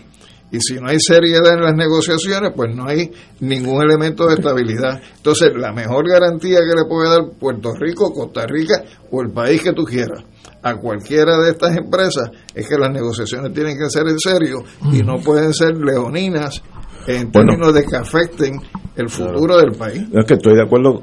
Yo estoy aquí siendo el devil's advocate. No, yo estoy con ustedes en el sentido de que esto es una locura. Estoy diciendo las presiones que tiene que tener ahora mismo Pierluisi, en ese sentido, la Junta en contra de él, que ha dicho esto es válido, la credibilidad del país ante el mundo internacional. Si mañana Puerto Rico firma un contrato de $8 millones para comprar asfalto para arreglar las calles, eso quiere decir que si mañana el gobernador cambia de parecer, eso es nulo. No puede ser así porque se cae el país, nadie le vende asfalto, ¿sabes? Hay que tener un país serio y ahora viene lo que tú estás implicando. Ahora, ¿ese contrato fue en serio o fue una locura? Ahí donde choca, todo lo que estoy diciendo choca con lo que tú estás indicando. ¿Tú no crees que levanta muchas interrogantes, inclusive con relación a la seriedad, que una junta de directores de la Autoridad de Energía Eléctrica apruebe un contrato de esta naturaleza en 43 minutos? No hay una discusión seria en esa junta. Pero puede ser en 12 segundos. Eso se hizo sin corrupción, sin tumbología. Eso es importantísimo. Esto fue un contrato de buena fe entre dos partes que sabían lo que estaban haciendo, aunque se analizó por 12 segundos. O esto es, aquí hay varias personas que van a hacer millones de dólares para la tumbología. Eso hay que fusilarlos también. En mi mundo perfecto, yo lo fusilo y luego anulo el contrato. Que terminen en la junta de directores de alguna de las corporaciones de Luma. Ya nos pasó. Pero es que el gobernador tiene a su alcance en este momento, sin tener que asumir una postura definitiva, al menos requerirle al secretario de Justicia que emita una opinión. Claro. Lo menos que pueda hacer. Pero yo creo que debe de considerar seriamente la recomendación o la legislación que se apruebe en términos de posponer la efectividad del contrato y promover esa discusión con la gente de Luma en virtud de su obligación primaria de responder a los derechos, más que los derechos, las aspiraciones del pueblo de Puerto Rico a tener un sistema eléctrico. Sí, porque las decisiones que se tomen por consentimiento de las partes no tienen ningún problema. Seguro. Así que sí, vamos a asumir de buena fe. Y él no era el gobernador cuando se firmó este contrato. No, exacto. Ahora, hay una presunción de corrección, que lo que hizo el gobierno es lo correcto. Tú tienes que probar lo contrario. Oye, acabas de hacer una expresión que me parece interesantísima. Presunción de corrección de lo que hizo el gobierno es lo correcto. Sí, la experiencia histórica nos dice... No ha habido choque, La experiencia histórica nos dice justo lo contrario. Mira, un amigo mío que obviamente... es un bandido, me manda una cita de... Con esa introducción. ¿Cómo se llamaba este mexicano? Ahora lo vas a defender. Cantinflas, que es un genio. Mira, voy a leerlo. Estamos peor, pero estamos mejor. Porque antes estábamos bien, pero era de mentira. No como ahora, que estamos mal, pero es la verdad. con gente así yo puedo ir donde quiera, extraordinario. Y ese mismo te va a decir que no está ni a favor ni en contra, sino todo lo contrario. Claro. Vamos a una pausa, amigos. Fuego Cruzado está contigo en todo Puerto Rico. Comenzamos el 2021 en Prime Time. Sí, Autocontrol, tu carro, tu mundo. Radio Paz te ofrece el mejor motivo para levantarte temprano y disfrutar el comienzo de un nuevo día de lunes a viernes con Enrique Liboy y Radio Paz en la mañana. La dosis perfecta de noticias, deportes y éxitos musicales de todos los tiempos, humor y curiosidades, calendario de actividades y tus peticiones musicales por el 787-300-4982. Conéctate con el 810 AM de lunes a viernes con Enrique Liboy y Radio Paz en la mañana. Buenos días, familia. Es la casa a la que siempre puedes llegar sin invitación. A las 10 de la mañana, Judith Felicia es tu anfitriona para conversar sobre medicina, psiquiatría de niños y adolescentes, artes, derecho, valores y fe. Todos los días por Radio Paz 810 AM. Buenos días, familia. Donde una conversación parece demasiado corta. Buenos días, familia. De lunes a viernes por Radio Paz 810 AM. Miércoles de Infoempresas a las 4 de la tarde, con entrevistas e información con nuestros emprendedores y empresarios. No te lo puedes perder, miércoles a las 4 de la tarde, por aquí, por Radio Paz 810 AM y Radio Paz 810.com. Los espero. A mí me gusta mi pueblo, a mí me gusta mi gente. Fuego Cruzado, el programa de más credibilidad en la radio puertorriqueña, es ahora la tribuna abierta de análisis noticioso, con diversas perspectivas que exploran el trasfondo de lo que acontece a diario y cómo nos afecta. Escucha Ignacio Rivera y sus panelistas invitados de lunes a viernes en Fuego Cruzado, en transmisión diferida a las 10 de la noche por Oro 92.5 FM. Equino Musical, el único programa radial dedicado al mundo del caballo y su gente. Todos los lunes de 9 a 10 de la mañana por Radio Paz 810 AM con Manolo Almeida. Hablamos de caballos porque sabemos de caballos. Y ahora continúa Fuego Cruzado.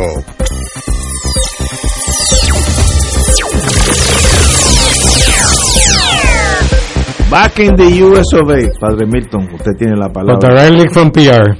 Pero, muy bien. Oye, lo estamos invitando a Padre Milton, ser parte de Fuego Cruzado full time. Que trae los beneficios, los beneficios son buenos, que ninguno de los otros puede. Oye, traer. Sí, puede traer la perspectiva de Big One. Mira, me alegra compartir un ratito, pero no creo que pueda aceptar, pero me siento halagado que piensen así de estar aquí. La verdad es que nada, estamos ya en las últimas horas de nuestro radiomaratón de Radio Paz, esperando que, si han estado toda la semana pensando, aporto, mire, hágalo de una vez, marque 787-300-4995, 787-300-4995, 787-300-4995, para que puedan hacer esa aportación y apoyar la misión de Radio Paz.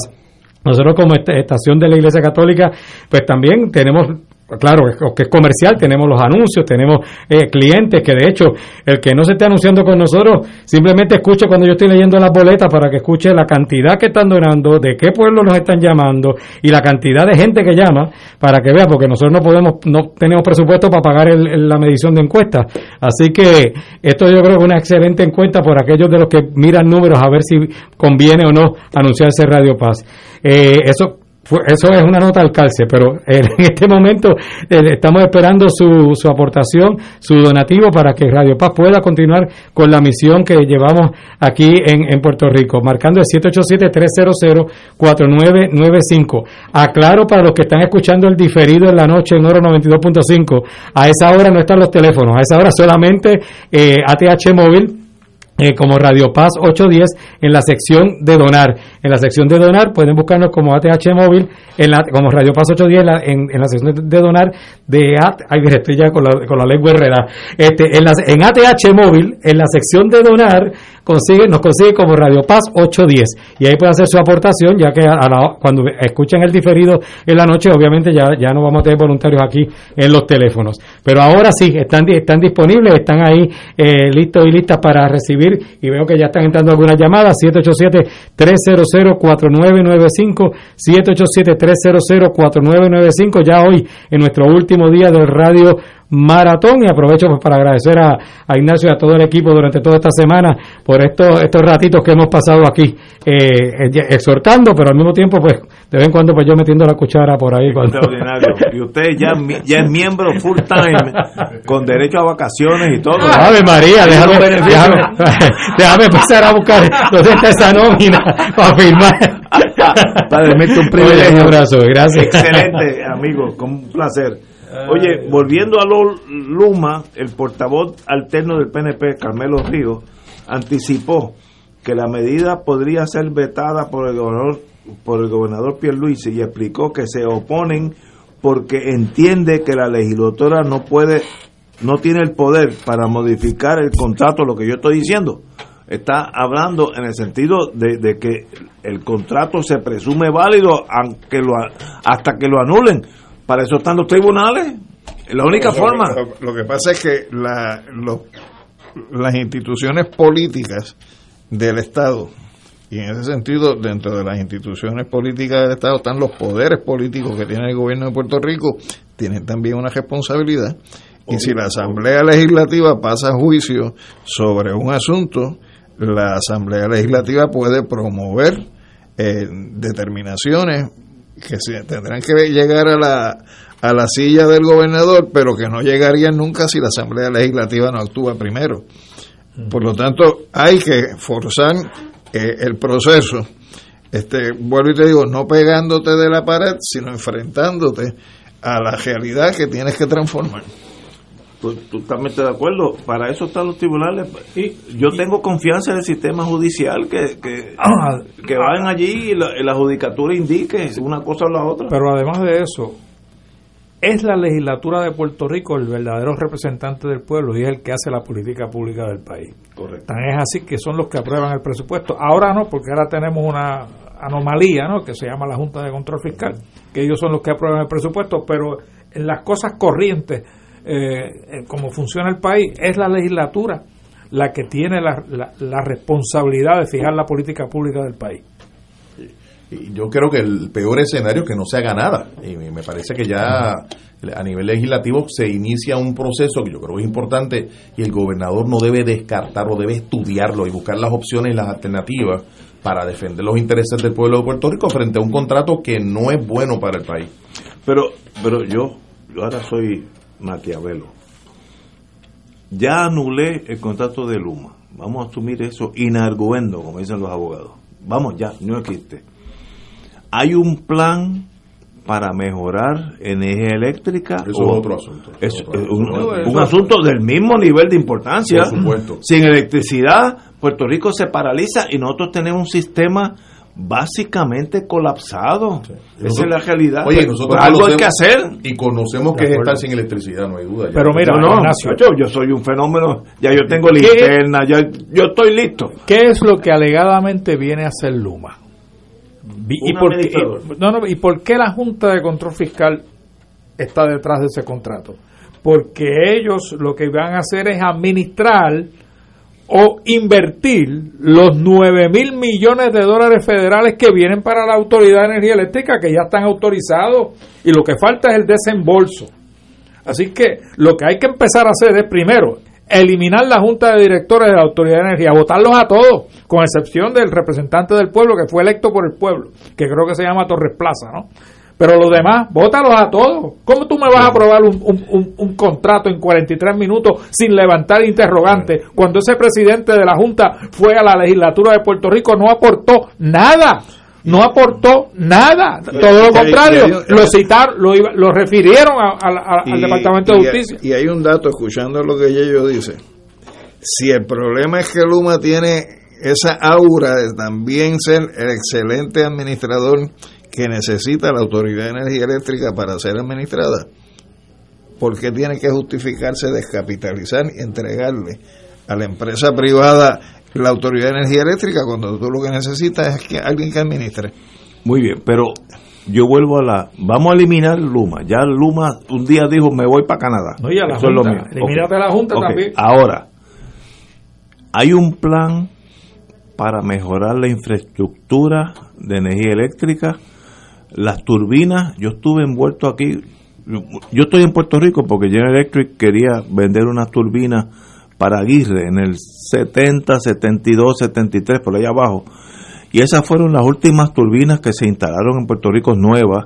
Luego vinieron uno o dos años después, bajo Hernández Colón, era el gobernador, unas dos turbinas gigantescas y buenísimas, Brown Boveri, suizas. Desde entonces, en Puerto Rico no hay nada nuevo.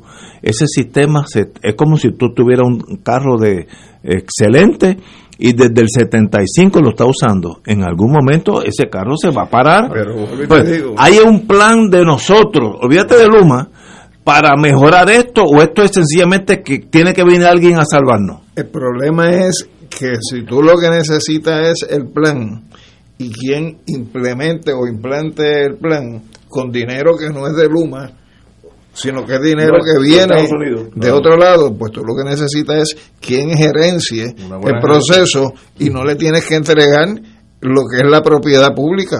Claro. La propiedad pública sigue en manos del pueblo de Puerto Rico y tú lo que diseñas entonces son formas de gerenciar las cosas.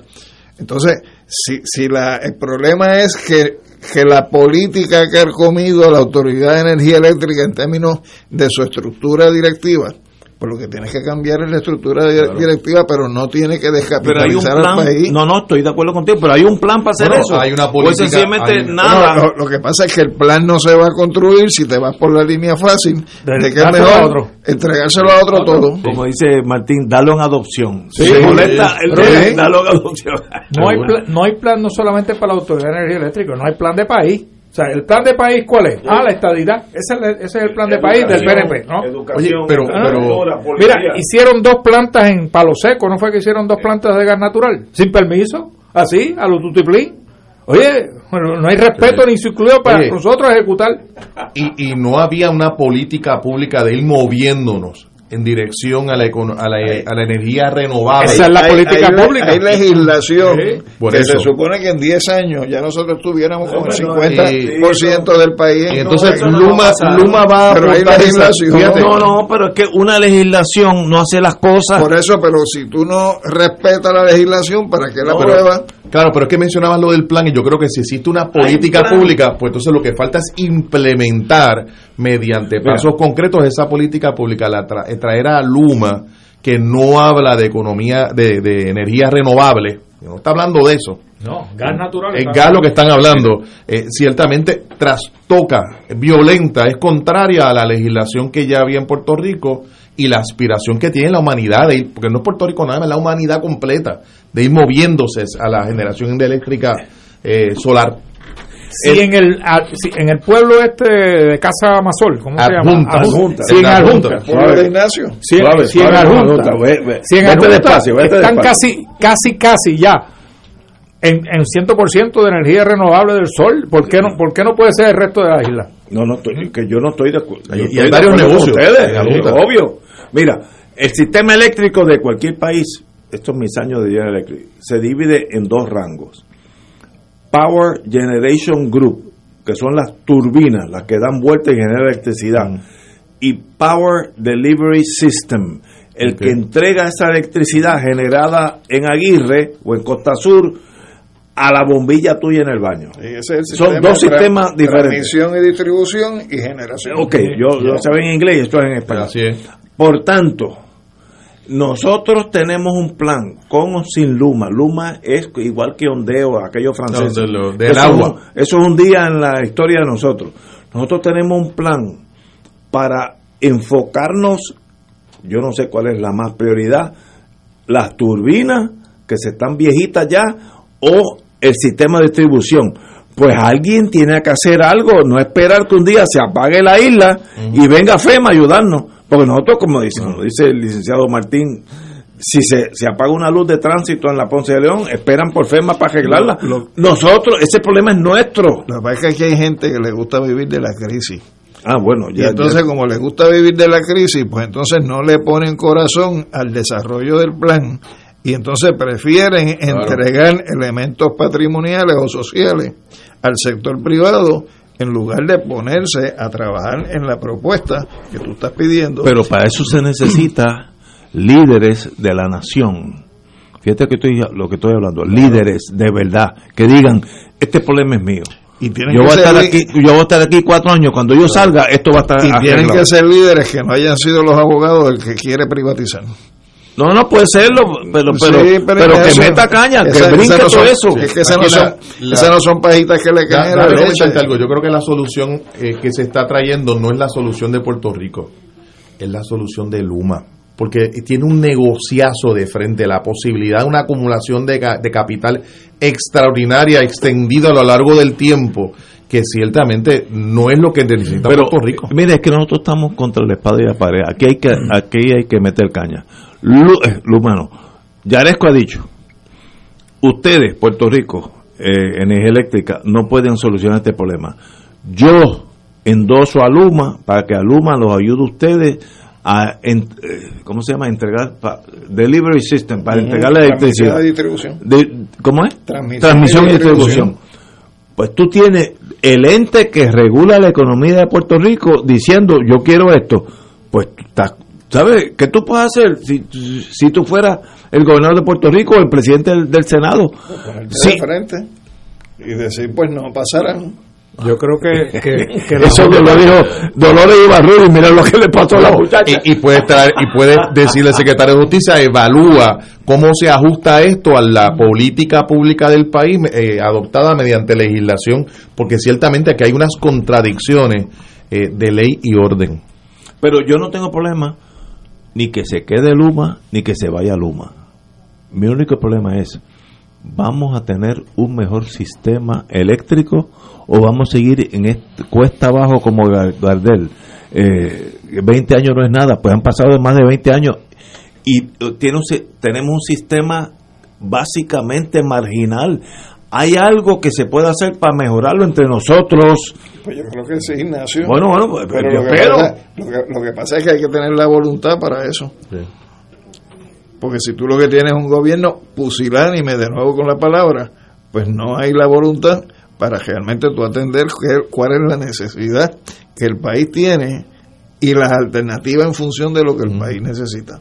Si lo que tú estás buscando es cómo tener esos 9,000 millones o lo que sean, sin yo poner un centavo para con los chavos de otro, entonces yo hacer negocio, pues eso atiende un interés privado, no a un interés social. Y estamos partiendo de la premisa, las diferentes vertientes de este problema muy serio, que no estamos hablando de corrupción, estamos hablando, porque si le añadimos, pero eso no lo sabemos, le añadimos el virus de la corrupción, pues el país el que se jala un día, yo parto de la no hay nada que hacer. Pues yo parto de la premisa de la corrupción, porque no realmente la privatización de servicios públicos ha venido históricamente acompañado de manejo de turbio de esos fondos y de gente que termina en puestos directivos de esas empresas. Aquí tenemos un gobernador en juntas de gobierno. Pero yo estoy partiendo de la premisa que no importa el enfoque nuestro, lo que está a la meta es el mejor país posible. Claro, por supuesto, eso sí. Ahora, si tú añades ahí el virus de la corrupción, se acabaron las ingratitudes. Hay países que tienen muchísimo más dinero que nosotros y míralo como están, en una pobreza extrema por el factor corrupción. Así que cuidado con eso, sí que hay que erradicarlo del país. Queremos hacerlo. Sí, pero entre las cosas de Luma, hay que preguntarse, ¿cuánto se gana el director ejecutivo de la Autoridad de Energía Eléctrica? No sé cuánto, no tengo idea, pero no debe de ser más de $300,000. El de Luma entra ganándose $1,000,000. ¿Cómo es? $1,000,000. Oye, se va a ganar el presidente de Luma. Eso sin los beneficios marginales. Oye, un país quebrado, pero ¿cómo va a ser, Ignacio? Y yo puedo someter mi nombre con una alternativa. Ya está taken. Oye, pero esto es como una mala costumbre. La señora de la Junta de Control Fiscal empezó con $600,000. Está todavía en 6,5. 6,5, o sea que básicamente la opción que se está trayendo yo creo que es peor que la enfermedad. Efectivamente. Y entonces ustedes están tirando fichas en la mesa, en el tablero, y yo la única ficha que tiro, ¿y qué vamos a hacer? Todo lo que todos están diciendo vamos a hacer lo que se debe hacer, que eso es lo que se tiene. Pero tú tienes que decirle al gobierno algo que lo estremezca y sencillamente atienda cualquier reclamo del pueblo. Wow, de verdad que estamos. Oye, buena noticia. El CDC, Center for Disease Control, allá en Atlanta, recomienda continuar la administración de la vacuna Johnson & Johnson. Dice que los peligros son mínimos. Así que lo que dijo Cabanilla a las 5 lo repetimos ahora, pero con el visto bueno del CDC. Johnson & Johnson. Es más, yo estoy loco. Ya yo tengo las dos de Pfizer. Si aparece la Sputnik, me la pongo. Y luego viene Soberana, me la pongo. Bueno, yo estoy cubierto por todos los ángulos. Y Abdala. Y Abdala también. Y te tienes que poner un booster a final de año. No, pero si yo me meto la soviética, la rusa, ya voy a... Pero no te preocupes, que existe la posibilidad de que tengamos que ponernos una tercera dosis. Sí. Bueno, pero eso no es nada. Yo no tengo problema con seguir órdenes. Tú estuviste en el ejército. Yo sigo órdenes. Seguir órdenes es un ñame. 2 y 2 de 4, sigue por ahí para abajo. Pero anyway, señores, ha sido un privilegio estar aquí, ¿verdad? Que esta semana ha sido llena de noticias importantes, y esto de verdad de Luma es importante, porque no es Luma es un incidente, igual que fue aquella ondeo francesa que no dio pie con bola. El problema es que el problema de la electricidad es nuestro. Cuando se vaya la luz en Puerto Tierra, el que se queda sin luz soy yo. Pero la diferencia entre Ondeo y Luma es que Ondeo vino a administrar, se fue y los empleados siguieron con... Y la autoridad sigue siendo la autoridad. Sí. No hubo ningún problema. No. Pero con esto no, con Luma no. Sí, Luma se parece más a Telefónica. Sí. Y a Naviera. Buen punto. Pues señores, qué bueno tenerlos aquí un viernes. Oye, me ha alegrado el viernes, ustedes tres. Y el padre Milton. Así que compañeros, hasta el lunes a las 17 horas.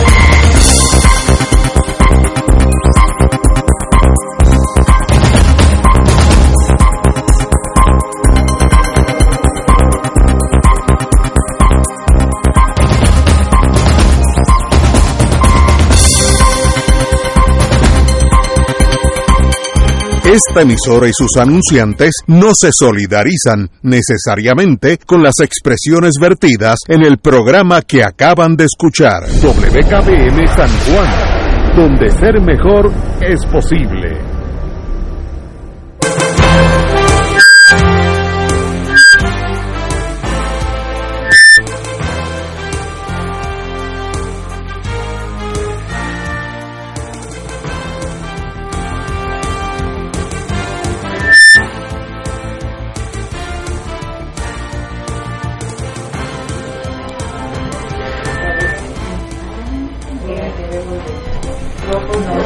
Buenas tardes, amigos y amigas, bienvenidos nuevamente aquí a Radio Paz 810.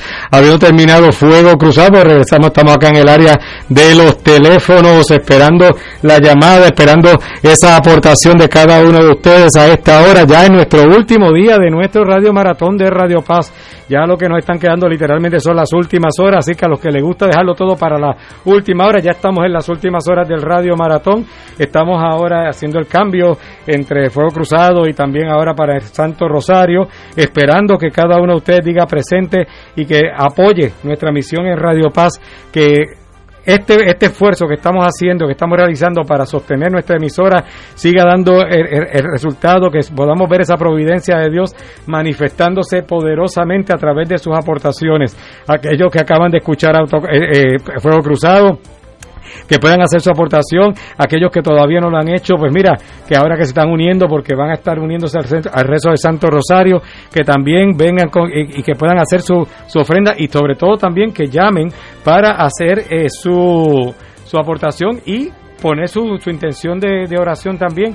Igual, si usted donó por ATH Móvil y tiene una intención para el Rosario, llame, porque esa intención por ATH Móvil no la vamos a ver nosotros, no la vemos aquí en el estudio, eso llega directamente a la Oficina de Asuntos Económicos. Por lo tanto, este es el momento para llamar, poner su intención en nuestro último día del Radio Maratón de Radio Paz. Luego, después del Santo Rosario, tenemos las Misiones de Fe, que va a estar con nosotros Monseñor Willy Peña, que de hecho ya está aquí en el estudio. Así que seguimos en lo que nos queda en estas últimas horas de nuestro Radio Maratón de Radio Paz, dándole gracias a Dios por todos aquellos que ya han hecho su aportación, pero también exhortando a aquellos que todavía no lo han hecho y que siempre esperan ese último momento para hacer sus aportaciones, que la puedan hacer desde ya, marcando el 787-300-4995, 787-300-4995, 787-300-4995, para que hagan esa aportación y nos ayuden a continuar la misión de Radio Paz 810, conquistando almas con la fuerza del Evangelio. Ave María Purísima, Ave María Purísima. Ya empezaron los teléfonos a sonar, bendito y alabado sea el nombre del Señor.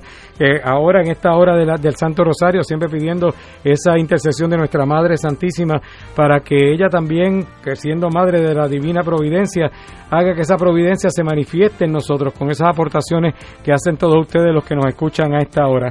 787-300-4995, 787-300-4995, para hacer su aportación.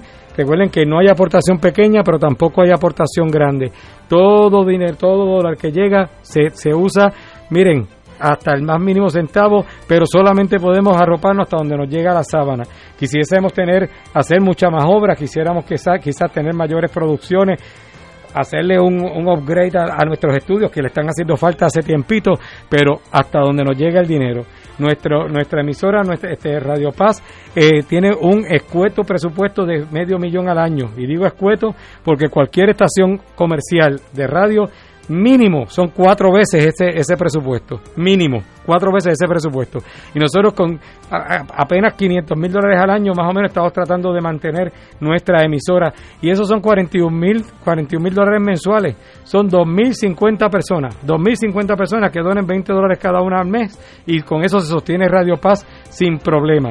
Pero ahora, en este momento, estamos con nuestro Radio Maratón. Este es el esfuerzo grande que nos ayuda a tener ese respiro económico. Yo sé que algunos piensan, pero eso no lo estaban haciendo el otro día. Acuérdense que el Radio Maratón del 2020 no lo pudimos hacer en mayo, porque estábamos dentro del cierre y todas las limitaciones por la pandemia. El del 2020 lo hicimos en diciembre, pero eso es 2020. Este es el del 2021. Así que parece que por los meses estamos cerca, pero son 2 años fiscales totalmente diferentes. Por lo tanto, estamos aquí exhortándole a que ustedes hagan su ofrenda, que hagan ese agradecimiento a Dios. Llamen para que hagan su aportación a nuestro Radio Maratón. Hoy ya, último día de nuestro Radio Maratón, el 787-300-4995, 787-300-4995, 787-300-4995, el teléfono a marcar, ya sea para su aportación, pero también para su intención de oración, particularmente ya en unos minutos, cuando empecemos a rezar el Santo Rosario. 787-300-4995, 787-300-4995. Son las 7:02 de la noche. A todos los que están sintonizando a esta hora, muy buenas noches, bendecidos sean todos y todas. Les saluda el Padre Milton. Estamos aquí en nuestra última noche del Radio Maratón, dando gracias a Dios por todos los donativos que hemos recibido, pero también exhortando a aquellos que les gusta dejarlo todo para última hora. Pues ya estamos en las últimas horas, ya tenemos lo que nos queda del Rosario y la misión de fe con Padre Willy Peña, y con eso vamos a cerrar el Radio Maratón de este año 2021. Así que esas aportaciones empiecen a llegar. Los que lo han dejado así para lo último, llamen ahora al 787-300-4995, 787-300-4995. Quiero dar las gracias, aprovechar para dar las gracias a nuestros auspiciadores. particular, Ave María Purísima, particularmente con lo que tiene que ver con las comidas que hemos tenido aquí durante toda esta semana, a los amigos de Autocontrol que nos han auspiciado los desayunos todas estas mañanas, Ave María Purísima. También le damos las gracias a Antonino's Pizza, que si usted va a pedir Antonino's Pizza, mire, tiene hasta que se acabe el maratón para pedir el especial de Radio Paz. Usted llame a Radio Paz, llame a Antonino's Pizza si va a pedir y pide el especial Radio Paz, ellos le explicarán en qué consiste y está disponible hasta que termine el maratón en unas horas, así que si no lo ha aprovechado, aprovéchelo inmediatamente. Le damos las gracias también al restaurante Mar del Caribe en la calle Loíza en Punta Las Marías, Ave María Purísima, también el Mesón Sándwiches El Sabor de Puerto Rico, Magno Pizza en la avenida Domenech en Atorrey, al restaurante Tierra de Fuego Steakhouse en la avenida Roosevelt y al restaurante El Gigante Dormido en Riverview, en la organización Riverview en Bayamón. A todos ellos, muchas gracias por apoyar nuestra misión a través del talento que Dios les dio, que ha sido en la comida. Gracias, gracias, gracias. Qué bueno ver que están los teléfonos, se acaban de llenar las líneas. Si les dejo saber, tengan conciencia, que tengan paciencia para esperar a que, si está sonando y parece que nadie lo coge, tengan paciencia porque en estos momentos se han llenado las líneas. Y recuerden que por el asunto del protocolo de COVID tenemos menos personal, menos voluntarias aquí en esta hora. Normalmente en el estudio donde yo estoy tendría 5 teléfonos al frente, solamente tenemos 3. En el área del departamento de venta hubiésemos tenido 7 y solamente tenemos 3. Por lo tanto, tenemos menos personas por el distanciamiento, pero sí están dispuestas ahí a recibir su donativo. No cuelgue, porque si cuelgue y vuelve a llamar, pues se va al final de la fila. Espere que tan pronto una voluntaria cuelgue la llamada que está atendiendo, entraría la suya.